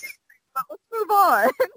But if Daily Harvest is listening, I really need a sponsorship because I'd like some fucking smoothies. Uh, but uh, it's my turn. So what am I going to pick here? What am I going to pick here? Hang on. Let me see how many I have to like plan this out. I like planning things out. Um, me, me, me, me, me. Okay. I'm going to do a classic, a classically bad movie. No, thank you. it's going to be Spider-Man 3. Oh, oh, ow, ow. Oof. so, Oof. you know, before the MCU and the DCEU and all the U's, right? We like we didn't have a lot of superheroes. We had Batman, Superman, and Spider-Man. And the reason why I think so many of us have Spider-Man is because of Tobey Maguire's Spider-Man. I mean, that's the Spider-Man I grew up on. And I think that's what? the Spider-Man that a lot of us grew up on. Um, that was our fucking Spider-Man. Um, and I and I really like Tobey Maguire as Spider-Man, even though I will say that I don't and this is gonna get me like canceled by like the Spider-Man stands, but I kind of don't think that the original Spider-Man movies hold up that well. I recently rewatched them like a couple of months ago, and I was like, Oof, and now that you're watching it older, it's almost like laughable that they're like, here's these teenagers in high school. They look 30, but I swear they're teenagers in high school. um, so, you know, there's... Still holds up, though. What'd you say? The suit still holds up, though. Oh my god, I was just gonna say it though, but of everything, that suit is like the most beautiful suit ever. And I think we talked about that. We did prefer in Tobey Maguire Spider-Man that the webs came from him as opposed to being manufactured. So it it's like it just makes more sense. But which call so I when I was growing up, like I liked the first Spider-Man, I liked the second Spider-Man, and again, like some of those characters are really great. Like the fact that you know uh, Doc Ock, you know, from the second Spider-Man is coming back for the third Tom Holland Spider-Man, which is great. You know, like and that's the thing. There were great characters in the Spider-Man. I just think that they were a little limited to the budget and the effects of its time. I think that's mostly what it was. Um, and also, I think back then, just Hollywood didn't know how to do like superhero movies. They were like, let's just make it the same campy movie that we make everything, but like with you know superhero suits. Um, But anyway, so I like the second one. I like the third. I like the first one. I like the second one. And then the third Tobey Maguire one came oh, to theaters. No. oh my god, what a dumpster fire. First of all, like Tobey emo dancing? I uh, thought I thought oh, I thought that was your thing, Gia. It was so awkward. You could tell that like Kirsten Dunst didn't even want to do it anymore, and that's actually the reason why they didn't do a fourth one. Is because Kirsten Dunst said that she no longer wanted to play Mary Jane, and it's like you could tell that she had checked out um, in the third one. James Franco was not good in it, and then Tobey Maguire looks so like washed up, like it was a washed up Peter Parker, and that was like such an awkward design and transition for him to just be like all emo as fuck. Um, and I didn't like that. And then you had where they were supposed to be introducing Venom, and it looked terrible. Um, it looked terrible. His whole design of Venom, like say what you will about the 2018 Venom movie with Tom Hardy. First of all, I thought it was awesome. I saw it when it came out in theaters and I watched it during the pandemic and I was like, I still like this movie. I don't see anything wrong with it. Um, and I like the fact that Venom in the recent ones is like this big, gigantic, fucking scary ass monster because that's how he how he should be. But essentially, essentially, what they did in Spider-Man Three was just make him have a Spider-Man suit, and it was black. Like really, that was it that's really what it felt like. I just didn't like it at all. Like the graphics were bad, the acting was bad, the storyline was bad. It was so cringy to even sit there and watch. Um, yeah, I just really disliked it. And I believe in the third one is when James Franco's character takes up the mantle of Green Goblin and decides to fight against Peter Parker. And it just, it felt like a bunch, it honestly felt like a bunch of actors who were just playing cosplay like to me that's the amazing thing about the MCU is that all those characters feel so realistic in the roles that they're playing, but these guys just felt as if they literally were just wearing costumes the whole time, which I know like that's the reality of what it is, but it's like the point of acting is to make you as the audience not think that. And they did not accomplish it at all. You know who did hold up though? Who? Jonah Jameson. He's perfect oh, every time for like that is, that is the thing. Like J.K. Simmons is perfect as J. Jonah Jameson, which is why I was so happy to see him at the end of Far From Home. I was like, oh my god, this is awesome. Um, when yeah. I saw that happen, I did not know what was going on. I was like, what the fuck? Like, and, but that makes sense that it's almost like that really opens up for a multiverse movie, by the way, like seeing that, because I didn't think much about it beforehand, but seeing him, knowing he's from a different universe, that opens straight up to the multiverse. Well, I'm so excited. Like, I'm so here for this. Like, get weird, you know? The comics are. Why are we going to, like, limit ourselves? You know what I'm saying? Like, get fucking weird. Um, WandaVision comes in literally uh, five days. And um it's going to be weird as hell and i'm so here for it. Like i'm so excited for this weird ass like world that the mcu is building with wandavision doctor strange 2 spider-man 3 like come at it. Like i love it. I love it. Um but yeah. So with uh, so it's so funny. It's like with the upcoming spider-man 3 um sorry it's like we're going to have all these characters from previous universes come in. And I think it's going to be really awesome. Um, but the original Spider-Man 3 with Tobey Maguire was not awesome. And I heard these like rumors not too long ago because I didn't know this because, you know, the internet wasn't as prevalent back then as it is now. But someone had told me that Sam Raimi, who is the director of the original trilogy, like got into a fight pretty much with Sony because they wanted him to go in a different direction and he didn't want to go in that direction. And so he pretty much made Spider-Man 3 as like a fuck you to Sony. But I'm like, that's a lot of God. money for like a fuck you movie. That's what I heard. Who knows how true that is? But um, it's. Can I tell you something that's so funny? Yes, tell um, You know, there are people out there who are such Spider-Man stans, and then there are people who are such Sam Raimi fans. Like you think Zack Snyder has a cult. Like Sam Raimi kind of has a cult as well. What's Sam Raimi done? Um, he's done a lot of like horror movies actually. Um, okay. so but he did the original trilogy, like all the Tobey Maguire movies, right? And so you'll have these people online who absolutely love what Sam Raimi did with Tobey Maguire and they hate Tom Holland Spider-Man because they're like it's not Sam Raimi's vision. And you know John Watts who is the director of the Tom Holland ones right?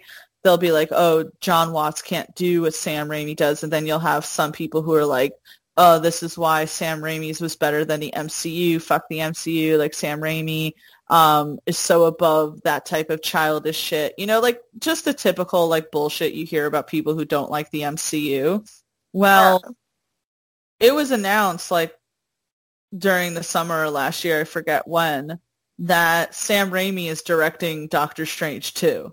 So I'm like, Sam Raimi must have saw the dollar signs for MCU and was like, oh shit, I want to be in this. And I was like, I just kind of thought that that was like so funny for like the stands who sat there and say like, oh, Sam Raimi would never do anything like the MCU. And I'm like, he's going to direct the second Doctor Strange. Right. Oh, I, I feel like I'm excited. I'm excited for the whole thing. I'm excited for WandaVision. I have to. I don't know if I can say this on air, but give you my Disney Plus login. Uh, makes me think of like when people like have you ever seen like in movies like when a drug deal goes down and they like like take each other's hands like oh what's up man? And they like switch the drugs in between that was like you basically yelling hey yo yo what's up dude? I got drugs. You wanna you wanna take it out of my hand? Yeah exactly exactly. But I'm excited for us to watch WandaVision. Like um it it comes out on the 15th and it's going to premiere with two episodes as opposed to one. So that's going to be exciting again. What we're finally going to have Marvel content again. I was excited for, uh, what's his name? Is it BD Davis on Twitter? Yes. And he said he was like, I just spoke to Wanda. And I was like, oh, you bastard. Uh, it's that so... He's like getting around. He's busy. He's so busy, but good for him, man. Like that's what I aspire to be. So, what'd you say? I said he's hustling.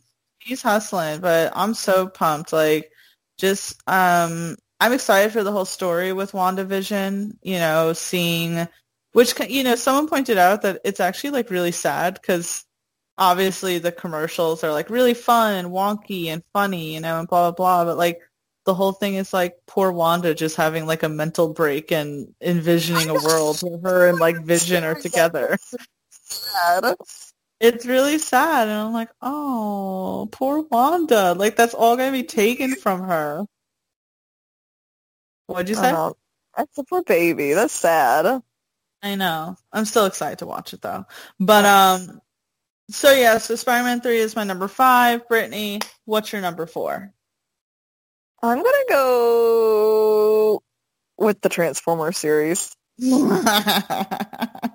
okay. No, this is how we became friends. By the way, was through Transformers, and I remember. By the way, I have to have let you know. I had never in my point, besides when we took the photo op photos, right? Have never been so excited for anything so much in my life that I've almost passed out.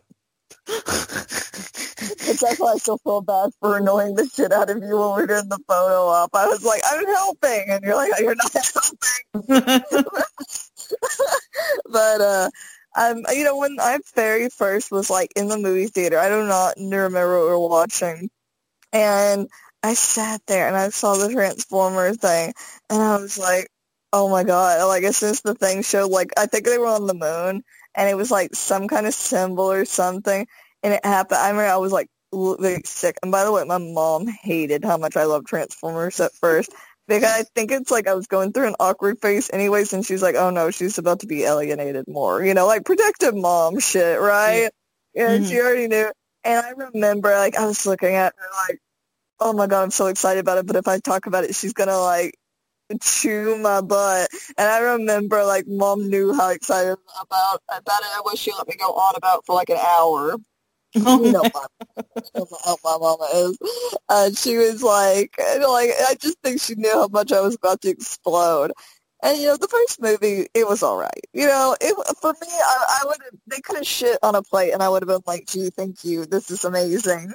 You know, excited for Transformers. I was a kid. I I think I was like probably in junior high when it came out, and I was just like, I'm gonna throw up because you know you had Ratchet, you had Ironhide, you know you have the greats in it, right?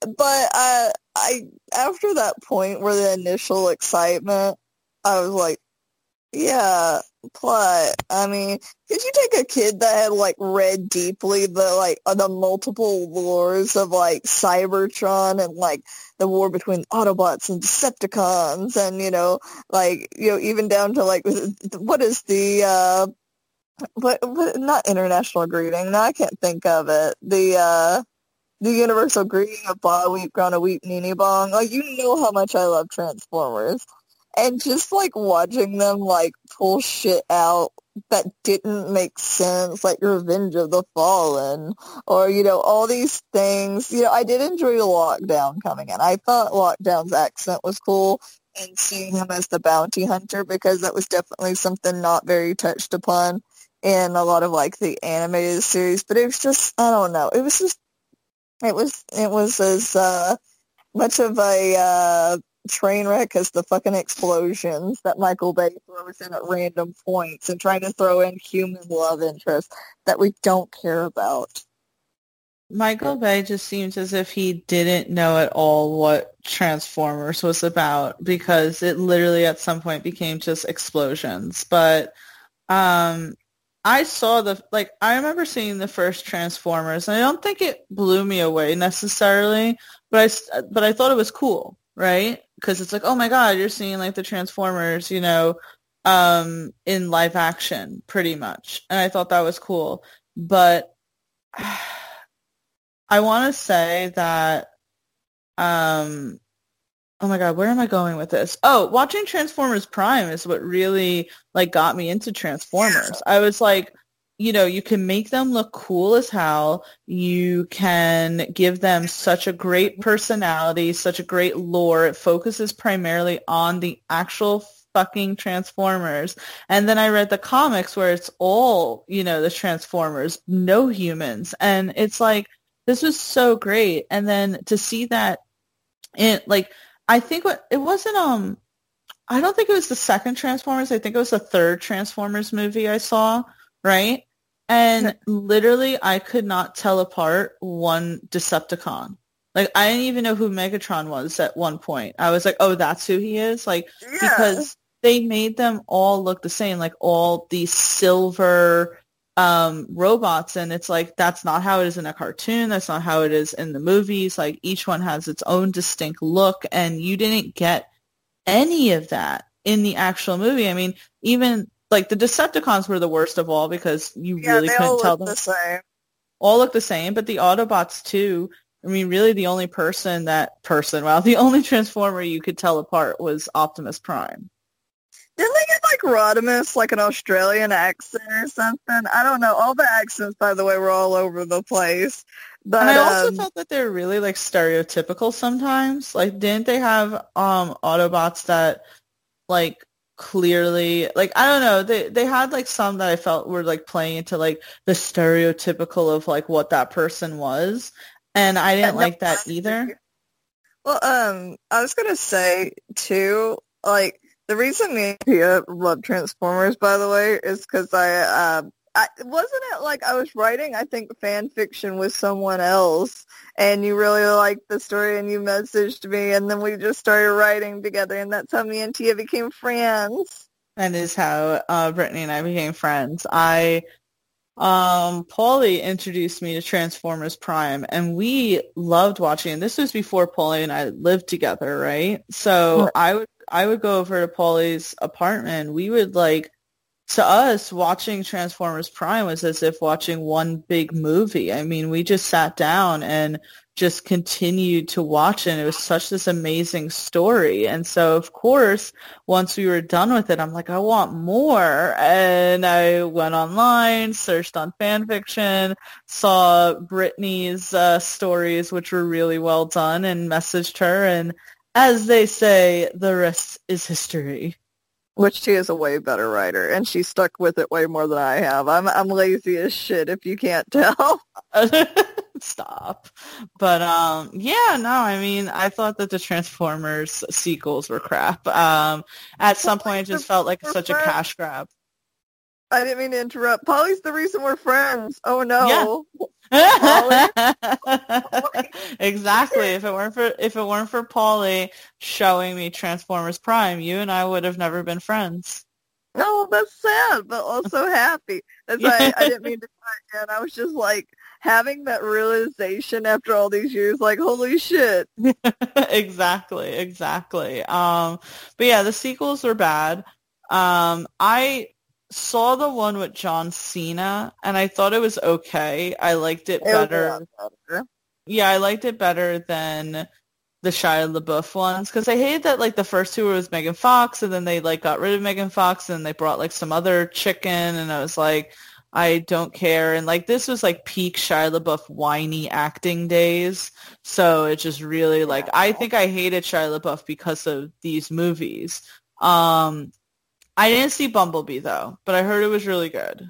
It was so good, so so so good, so good. Like, like what what movie? Wait, what movie did you say that you saw that wasn't so bad?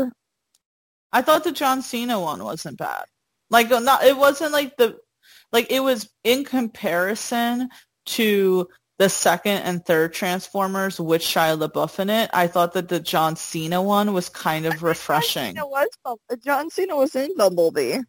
Wait, then what am I thinking of? No, oh my god, do you know who I'm thinking about? I'm thinking about the uh, fucking War- Mark Wahlberg one, which I didn't think was that bad. I didn't think, and again, in comparison to, in comparison to the second and third one with Shia LaBeouf, I didn't think it was that bad. Um, I forgot that John Cena was in Bumblebee. John Cena is getting into acting, and I'm kind of here for it. I'm kind of here for it. By the way, you have to watch Bumblebee. It's so much better. Like, yeah, they still focused on humans, but at least you could tell, like, by the way, I thought this dude was Starscream, though, because he looked like Starscream from the Armada series. And I was so confused, but it was actually Blitzwing. And I was like, oh my god, we're seeing Blitzwing again?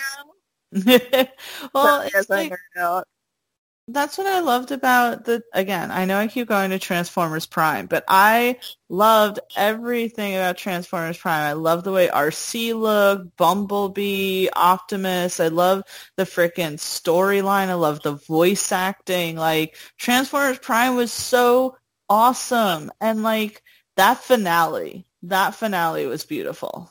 It was beautiful. Man, so watch it again now. Transformers Prime was dope as shit. I wonder if it's still on Netflix. I think it is. I don't know. I don't know if like the Beast one was still on there though.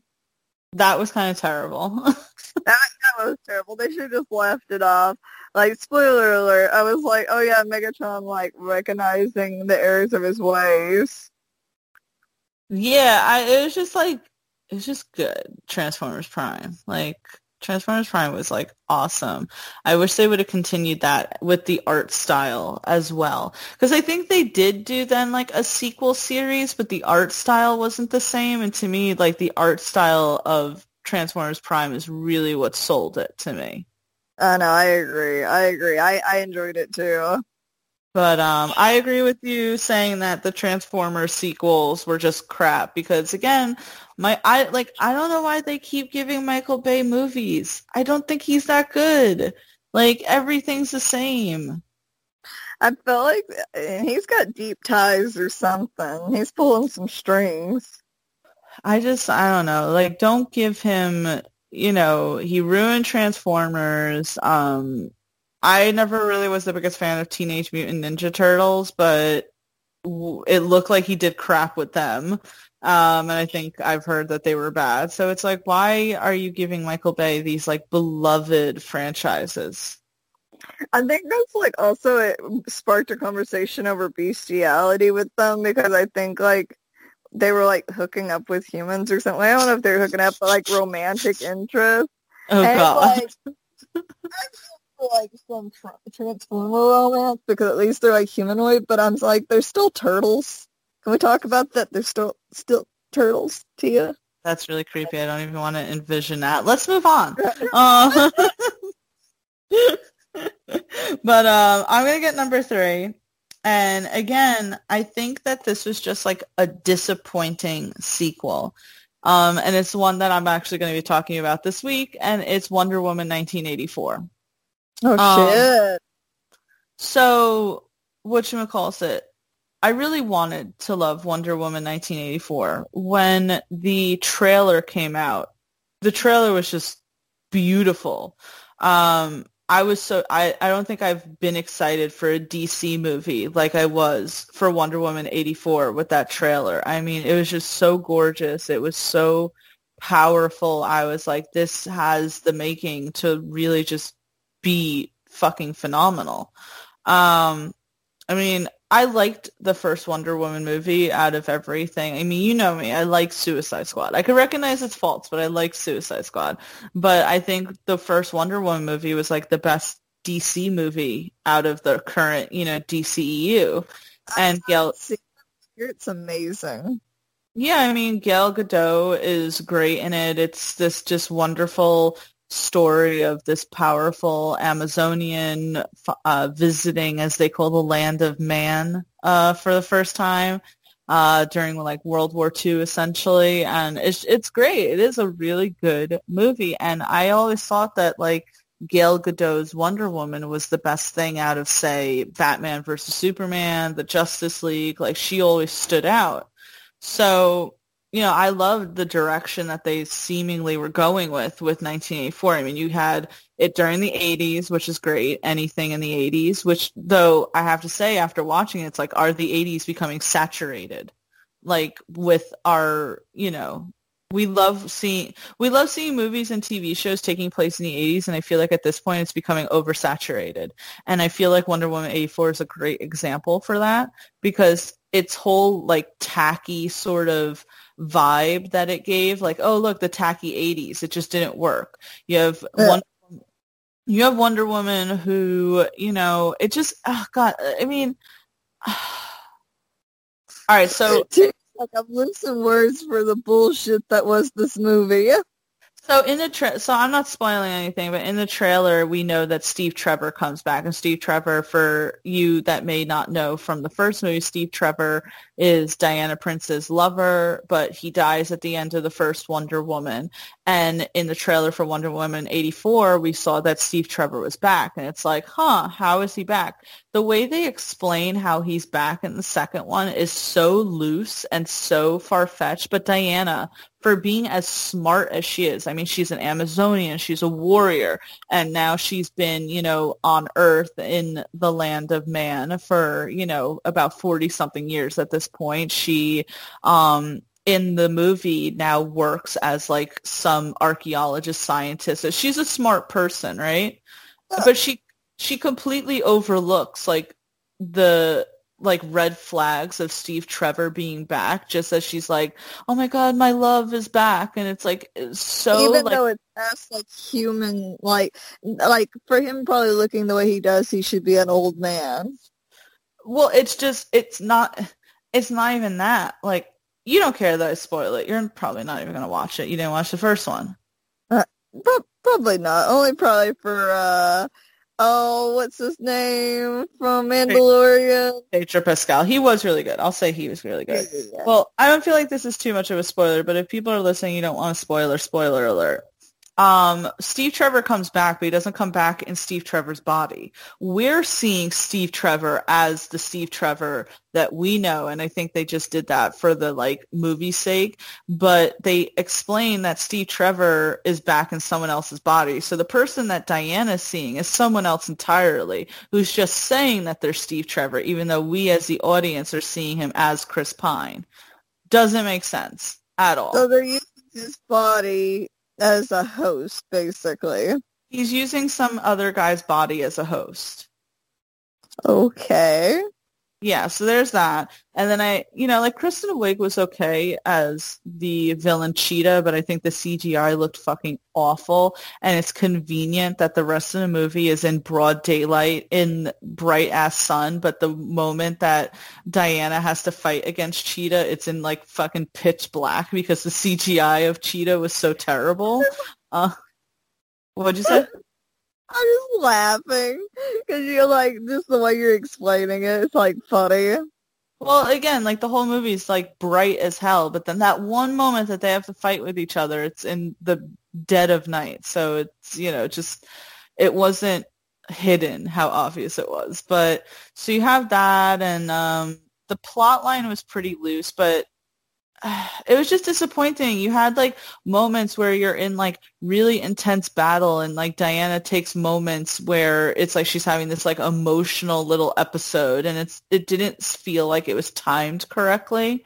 Um, I will say that I really did like Pedro Pascal in it. Um, again, the plot for his character wasn't say the strongest.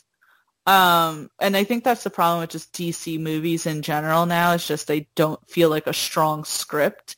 But I'll remain that Pedro Pascal acted circles around everyone in that movie. I mean, he took whatever was in that script and fucking ran with it. Um, He made I mean, he gave a performance, but I've seen the criticism and I agree that what his character, like his character's supposed to be the villain of the story, but it really wasn't like a villain. It was, um, they, I think in that case they fell into, remember Ant-Man and the Wasp with, with Ghost? And it's like, it's like they're kind of unwitting. It's kind of manipulated. Yada yada. Yeah. But they're not really the villain. You know, it's not really a villainous thing, you know, and at the end, they're not really a villain. Like, that's how it felt with Pedro Pascal. It was like all this noise for not really a villain. Um, so there was that. And I just, I don't know. I, I didn't like the fight scenes. I didn't think the fight scenes were that great.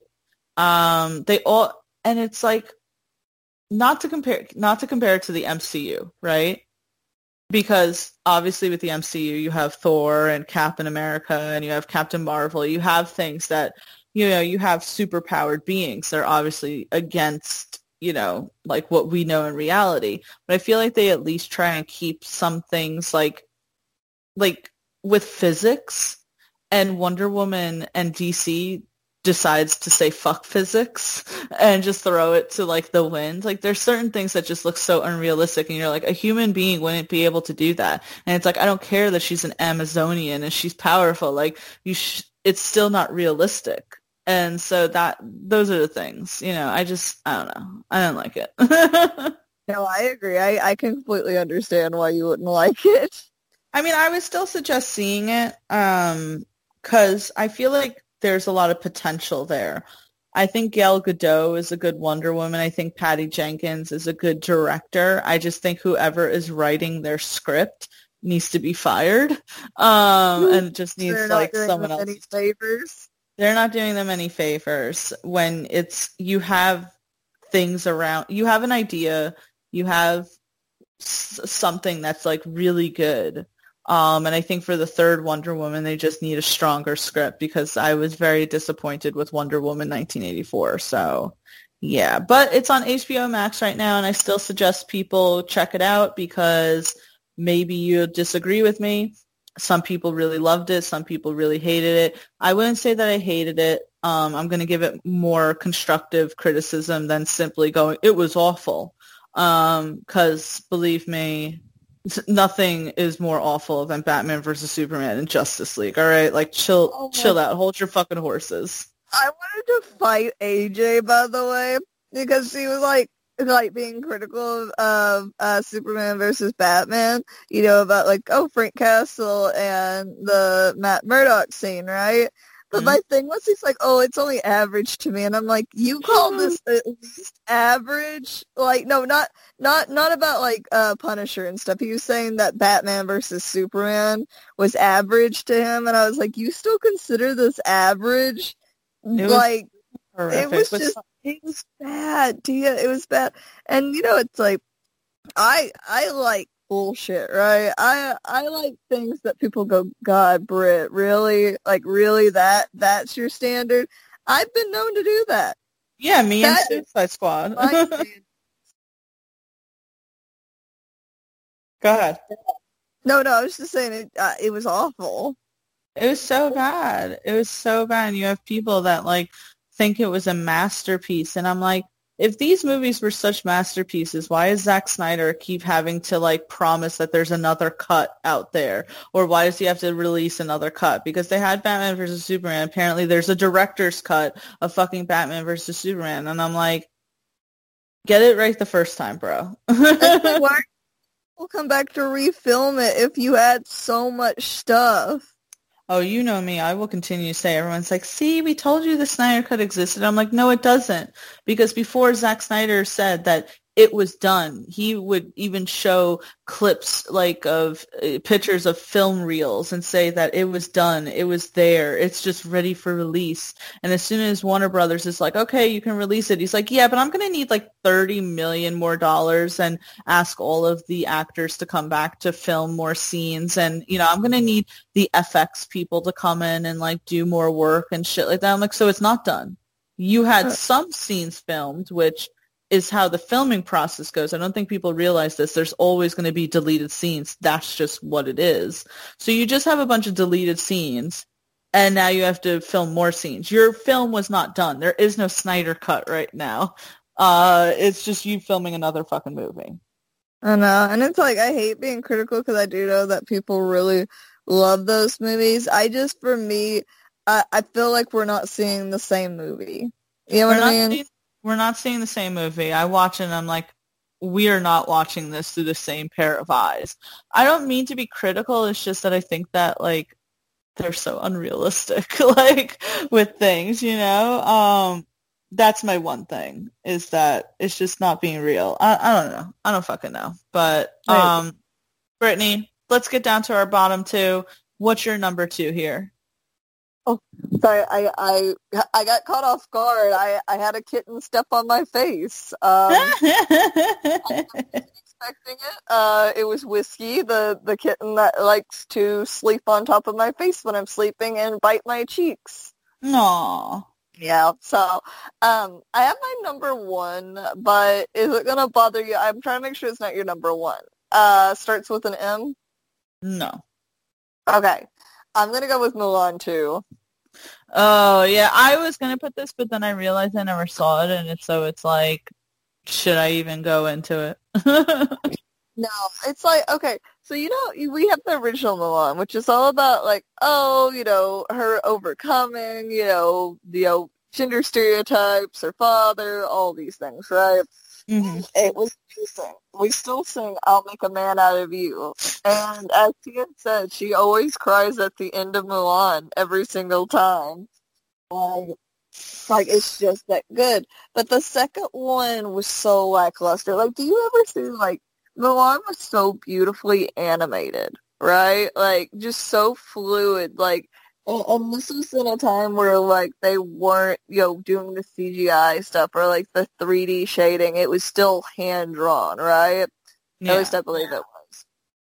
But you could tell with Mulan two, they were like they were lazy. Tia, they were it, they were lazy. Like even like the colors are like weirdly muted, like mm-hmm. not exactly the way it should be. You know, that everything's a little. It, it just it looked like when people go, we have Mulan. Uh, Mom, I want Mulan. We have Mulan at home. The Mulan at home was Mulan two. but um, you know, it's the story about like, oh, they're supposed to be getting married. By the way, I can't remember Mulan's love interest name off the top of my head. Isn't it Shang? Something Shane. like? I, I'm gonna look it up.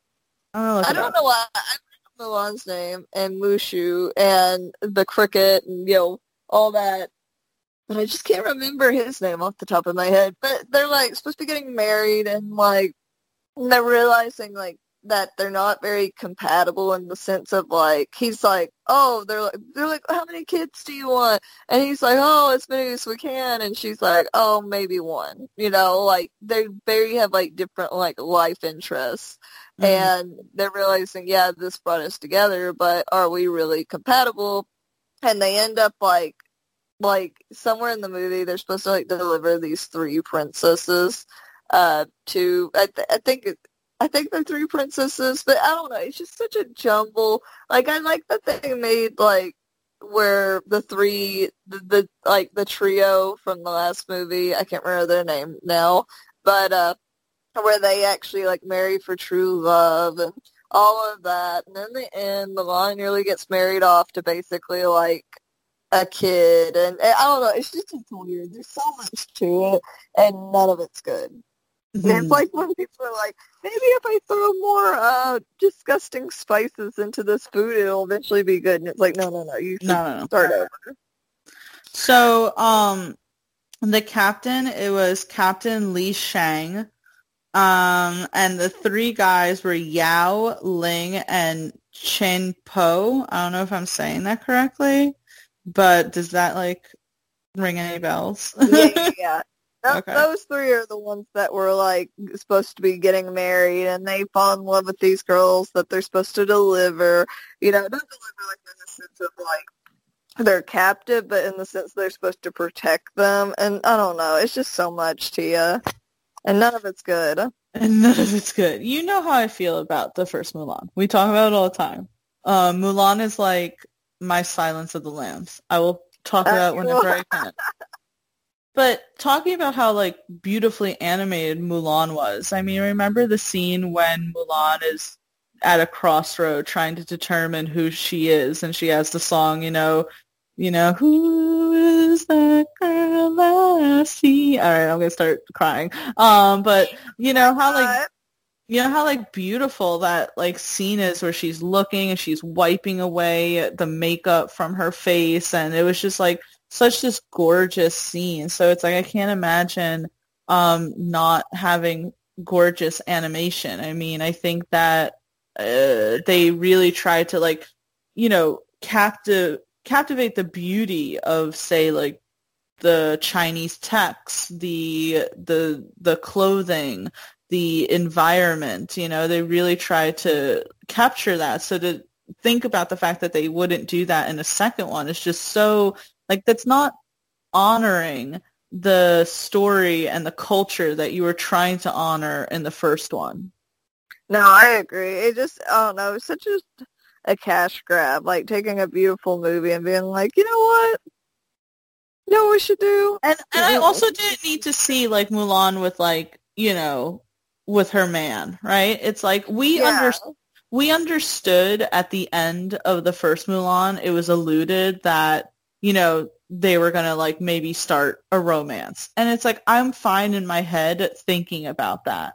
But for you to show it, it's like and, and again, maybe like it's a real it's a little realistic where it's like maybe they don't necessarily know everything about each other because their entire, you know, knowledge of each other was when Mulan was pretending to be a guy. So it's like I get that, but I don't need to see it. yeah. Like, like uh, I, I didn't need any of that. I no, I agree. oh man. Yeah, I I don't know. The first Mulan was so good. I just don't think that it should have been touched.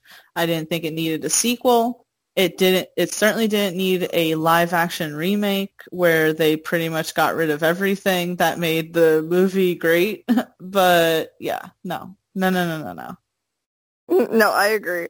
Uh, I still, I, I have a cat on my head now. I, I legitimately have a cat on my face now. I, I'm sorry if I sound funky. Uh, I just, I literally had a kitten trying to smother me. They love you. They just want to hang out with you.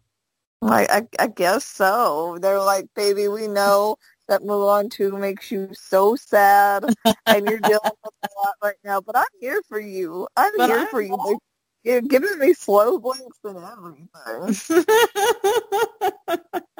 yeah, freaking um, Mulan 2, 1010, don't recommend.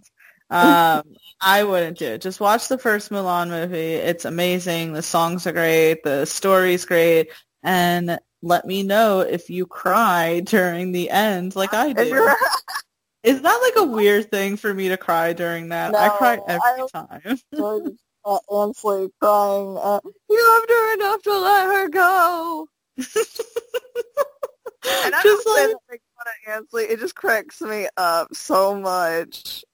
Well, it's, uh, I always cry where I'm like, she saved China. She saved China. China will know your name. Oh my God, stop. I can't. I can't. Oh it's so, it's so Oh, powerful. It's so powerful. I can't. Oh, Oh. I love that. I love the whole entire movie. I even like it- that's the thing. It's like I love every song in that movie. Like even when like the matchmaker is like telling her how terrible she is. Like I love the whole entire fucking thing, you know. And I love all the characters in that movie. Amazing. The matchmaker was so freaking mean. So mean. So mean. I'm like Jesus. Okay, She so she to find herself a man, so maybe she'd be less of a bitch. It's like, oh my gosh, she doesn't know how to like pour the tea correctly. Jesus Christ. Like, right. Oh that's Oh what the God. woman like made it seem like. Like, oh, you don't know how to pour tea correctly? Psh, you're gonna be single forever. You're, you're worthless. You brought dishonor to your family because you don't know how to pour tea. I'd be like, lady, I'm going to need you to calm down for five fucking seconds, please. I'm, I'm I'm gonna gonna need you to dial it back. Grasp your tits and like contain them. Maybe the, as you said, maybe the matchmaker needed to get laid, and then she would have been better. You know what? I hold to that. I hold to that. I can agree with that. That's a message I can get on board with. Oh my god. But yeah, so uh, I agree. Mulan 2 definitely deserves to be on this list. We have gone through almost all of our top 10 worst movie sequels. We are down to the number one. As we always do, let's name off what we got until we get there. So we have The Son of the Mask, Sex in the City 2, Little Mermaid 2, Jurassic World, Fallen Kingdom, um, some of the Land Before Time sequels, Spider-Man, Oh, some, uh, Spider-Man 3, uh, pretty much all of the Transformers sequels, uh, Wonder Woman 1984, Mulan 2, and we have the number one. And so it's been a really long time since I've seen this, and it was fucking awful. This one I will say was trash. This is trash. Um, Oh, so I'm not going to remember a whole lot of it. Just know it was fucking trash. And it's Grown Ups 2. Um, oh man, I've seen Grown Ups, but I didn't know they made a second one. Don't ever subject yourself to it. Don't ever subject yourself to Oh, it. So I saw Grown Ups.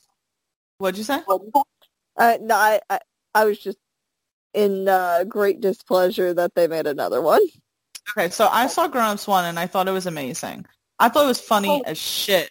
I thought everyone was hilarious. You had all these like great comedic entity entities. That sounds so fucked up. These great comedic like people in what the fuck? like people in one movie. I mean, okay, I gotta look up the actual cast. Lady, can you like back away for a fucking second? Mommy's doing things. I, Right, we're having like animal issues today, Tia. She's like, let me try and climb you. And it's like, no, hang on. I want to look up. Grown-ups, no, don't you dare give me the second one. Fuck that movie. Grown-ups 1, asshole. That's how angry I am with this movie. What'd you say? Is it the, like, because repression memory, it's been a while since I've seen Grown Ups. Is that the one where it's like, uh, uh, what's wasted? Well, it's when you really want ice cream. I want to get chocolate wasted. Um, it's like it was just uh, um so in like grown ups right you have like adam sandler kevin james chris rock david spade rob schneider fucking you know salma hayek maya rudolph fucking steve buscemi. You have like all these like hilarious fucking people in it right? And so the first grown ups to me at least i i laughed so hard. I thought it was so funny. Um you know it's all like these got like you know these guys that are just big fucking children, right? Um, hilarious. And then they did the second one. I was so excited for the second one because the first one was great, and I'm like, I'm ready to laugh again. I'm ready for a great comedy. I don't know what that dumpster fire was, but it was a fucking dumpster fire. And again, I virtually don't remember anything about it, but I remember my mom and I watched it and we were like, this was awful. It really was the definition of a cash grab where they were just capitalizing on the fact that Grown Ups 1 was so successful. And they said, let's make a second one because we'll capture that same exact lightning in the bottle. And they did not. It was like put gasoline on it, set it on fucking fire. I hated this movie so badly. It was like, I will never get that time back that I wasted on actually watching it. Was it one of those movies that you wish that you could get a refund on if they were able to do it? Oh yeah, 100%. I would have gotten a refund on that movie because it's like it was so bad. It was so bad. Like to me, I like, find I just no, it was fucking terrible.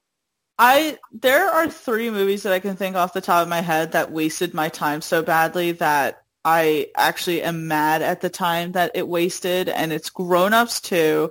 Batman versus Superman, and I don't know if you ever watched the movie AI, but um, it was this movie that came out like years and years and years ago, right? Those three movies, like I'll never get those hours back, and that's frustrating.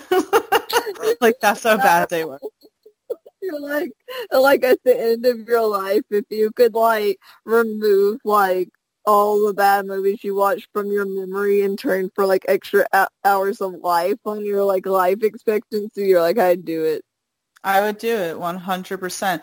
Oh my god, did you ever watch that movie that came out years ago called In Time? I don't think so, but I think I know what you're talking about. It was really quick. It's this movie. It didn't do very well, and it say wasn't the best movie, but I liked the concept a lot of it. Um, and Cillian Murphy was in it, so you know. But it's this whole movie where instead of um, using money as currency, you use time as currency, and it's yeah, this thing. Like, about. Yeah. Yeah, so it's like once you turn 25, suddenly like you have like a clock and it's like you can re-up that clock or you use that clock to pretty much like, like if you go get a coffee, it's like, oh, okay, that's four minutes. And it's like, you know, so in the movie, it's like literally um, you taking a bus could you know, get you down to like so much time that you could actually fucking die, right? So it's like to me, these movies are like if we paid in time as currency, these movies would have killed me because it would have drained the time I had. Workers would be fucking just like dead. Like with the like amount of how much things cost there, like it would it'd be no joke. I like the concept of the movie. I'm sure that that's probably on a list or two of like bad movies, but I was like, the concept was good there. Maybe the execution wasn't the best, but the concept was pretty cool. Um, I feel like the concept had something to be desired. I thought so. There was like a scene where like, you know, just Justin Timberlake was in it and he was waiting for his mom at the bus stop, but it's like she didn't have a whole lot of time left on her and it's like either she walk home but that would have taken a long time or she takes the bus and everything and it's like but that cost her time. So by the time she like got off the bus it's like she barely had any time. She was like running towards justin timberlake because you can transfer time to people and Yeah. it's like they're running towards each other so that like he could transfer time to her, but it's like she's running out of time and literally just as she gets him, her clock hits zero and she just no. is. Oh my god. I see I thought it was good. I thought there was good concepts to there. So anyway, um I just don't even want to talk about Grown Ups two because it was so bad. it's bad. It sounds bad. So yeah, Grown Ups 2 was awful. I really have nothing else to say about it other than I think it's probably one of the worst, if not the worst sequel to a hilarious movie. This is not like this was a sequel to an okay movie. To me, I thought Grown Ups 1 was hilarious. It like was at the heyday of all of these like funny comedians. Like Adam Sandler was still funny in this, right? Chris Rock was funny. Kevin James was hilarious. David Spade, even Rob Schneider was funny. You know, it's like you had all these like hilarious like former SNL comedians and it's like they still got it. And by the time Grown Ups 2 came, it was like either the script wasn't there or maybe they don't got it anymore. Oh, that is sad. I hope they still got it. well, That movie know. didn't show it. Well, I mean, uh, we talked about Adam Sandler where he like does all his shit comedies now, and Kevin James seems to be in those shit comedies. And I feel like Chris Rock is mo- Chris Rock is doing the thing that like Jordan Peele is doing. He's moving on to like more serious stuff. Um, Chris Rock was in the latest season of Fargo, and I think Chris Rock surprisingly is like starring and directing in an upcoming Saw movie. So I really like. I really like him. I'm glad to see him kind of coming back into the light again. Well, see, uh, see, that's why I love that. Like, maybe you know, because I think he's always going to be funny, but it's like instead of trying to keep doing those and running them into the ground, it's like if he wants to explore more serious stuff, I'm okay with it because Jordan Peele is a prime example of someone who you would have never expected. You're like, oh, the guy from Key and Peele, who's just funny, is making horror movies, but then he did it like really well. So there's something with comedians that they can dig deep into that shit. We talked about in our last podcast. There's something with comedians. They can dig deep into like a dark, you know, spell. So if like Chris Rock can do that, I'm so here for it. Um so yeah. You're talking about like the depression aspect of things. It's like a lot of comedians deal with so much. You have to imagine they can pull on that for those roles.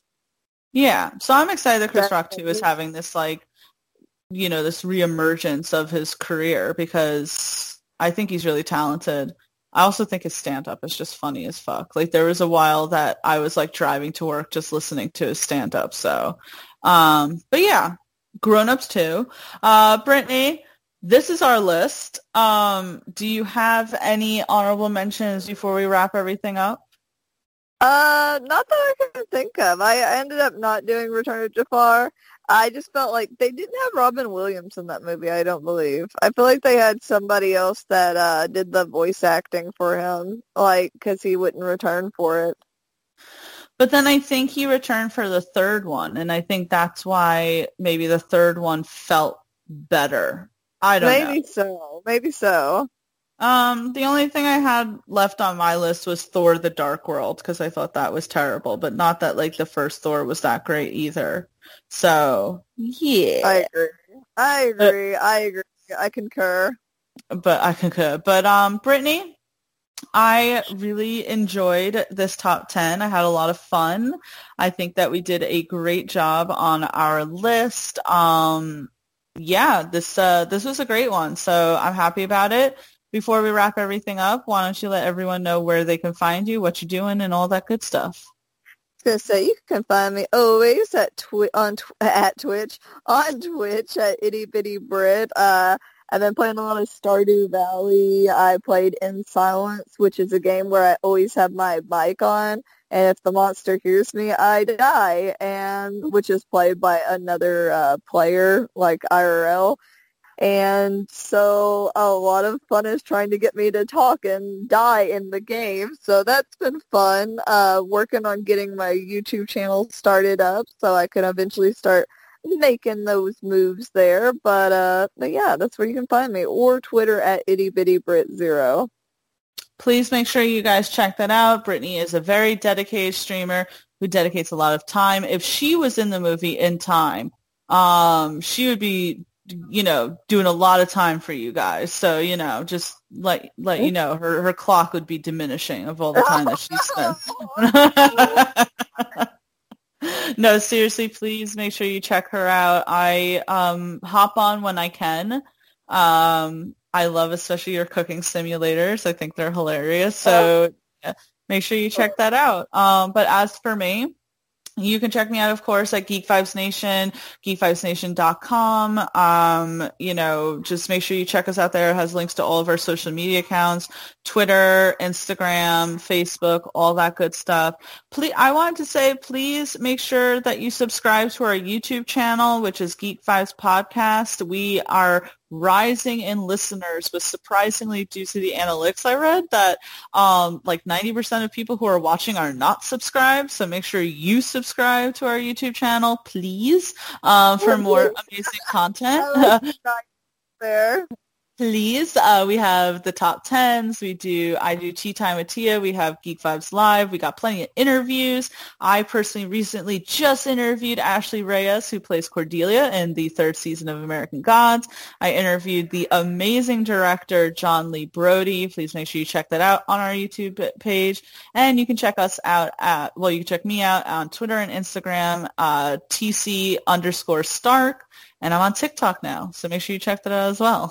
Um, but everyone, thank you so much. Um, if you have your Starz app, go watch American Gods season three. First episode's out now. But Brittany, it's been amazing, and I will see you next time. Bye, guys. See y'all next time. Say goodbye to your credit card rewards. Greedy corporate mega stores, led by Walmart and Target, are pushing for a law in Congress to take away your hard earned cash back and travel points to line their pockets. The Durbin Marshall credit card bill would enact harmful credit card routing mandates that would end credit card rewards as we know it. If you love your credit card rewards, tell your lawmakers hands off my rewards. Tell them to oppose the Durbin Marshall credit card bill.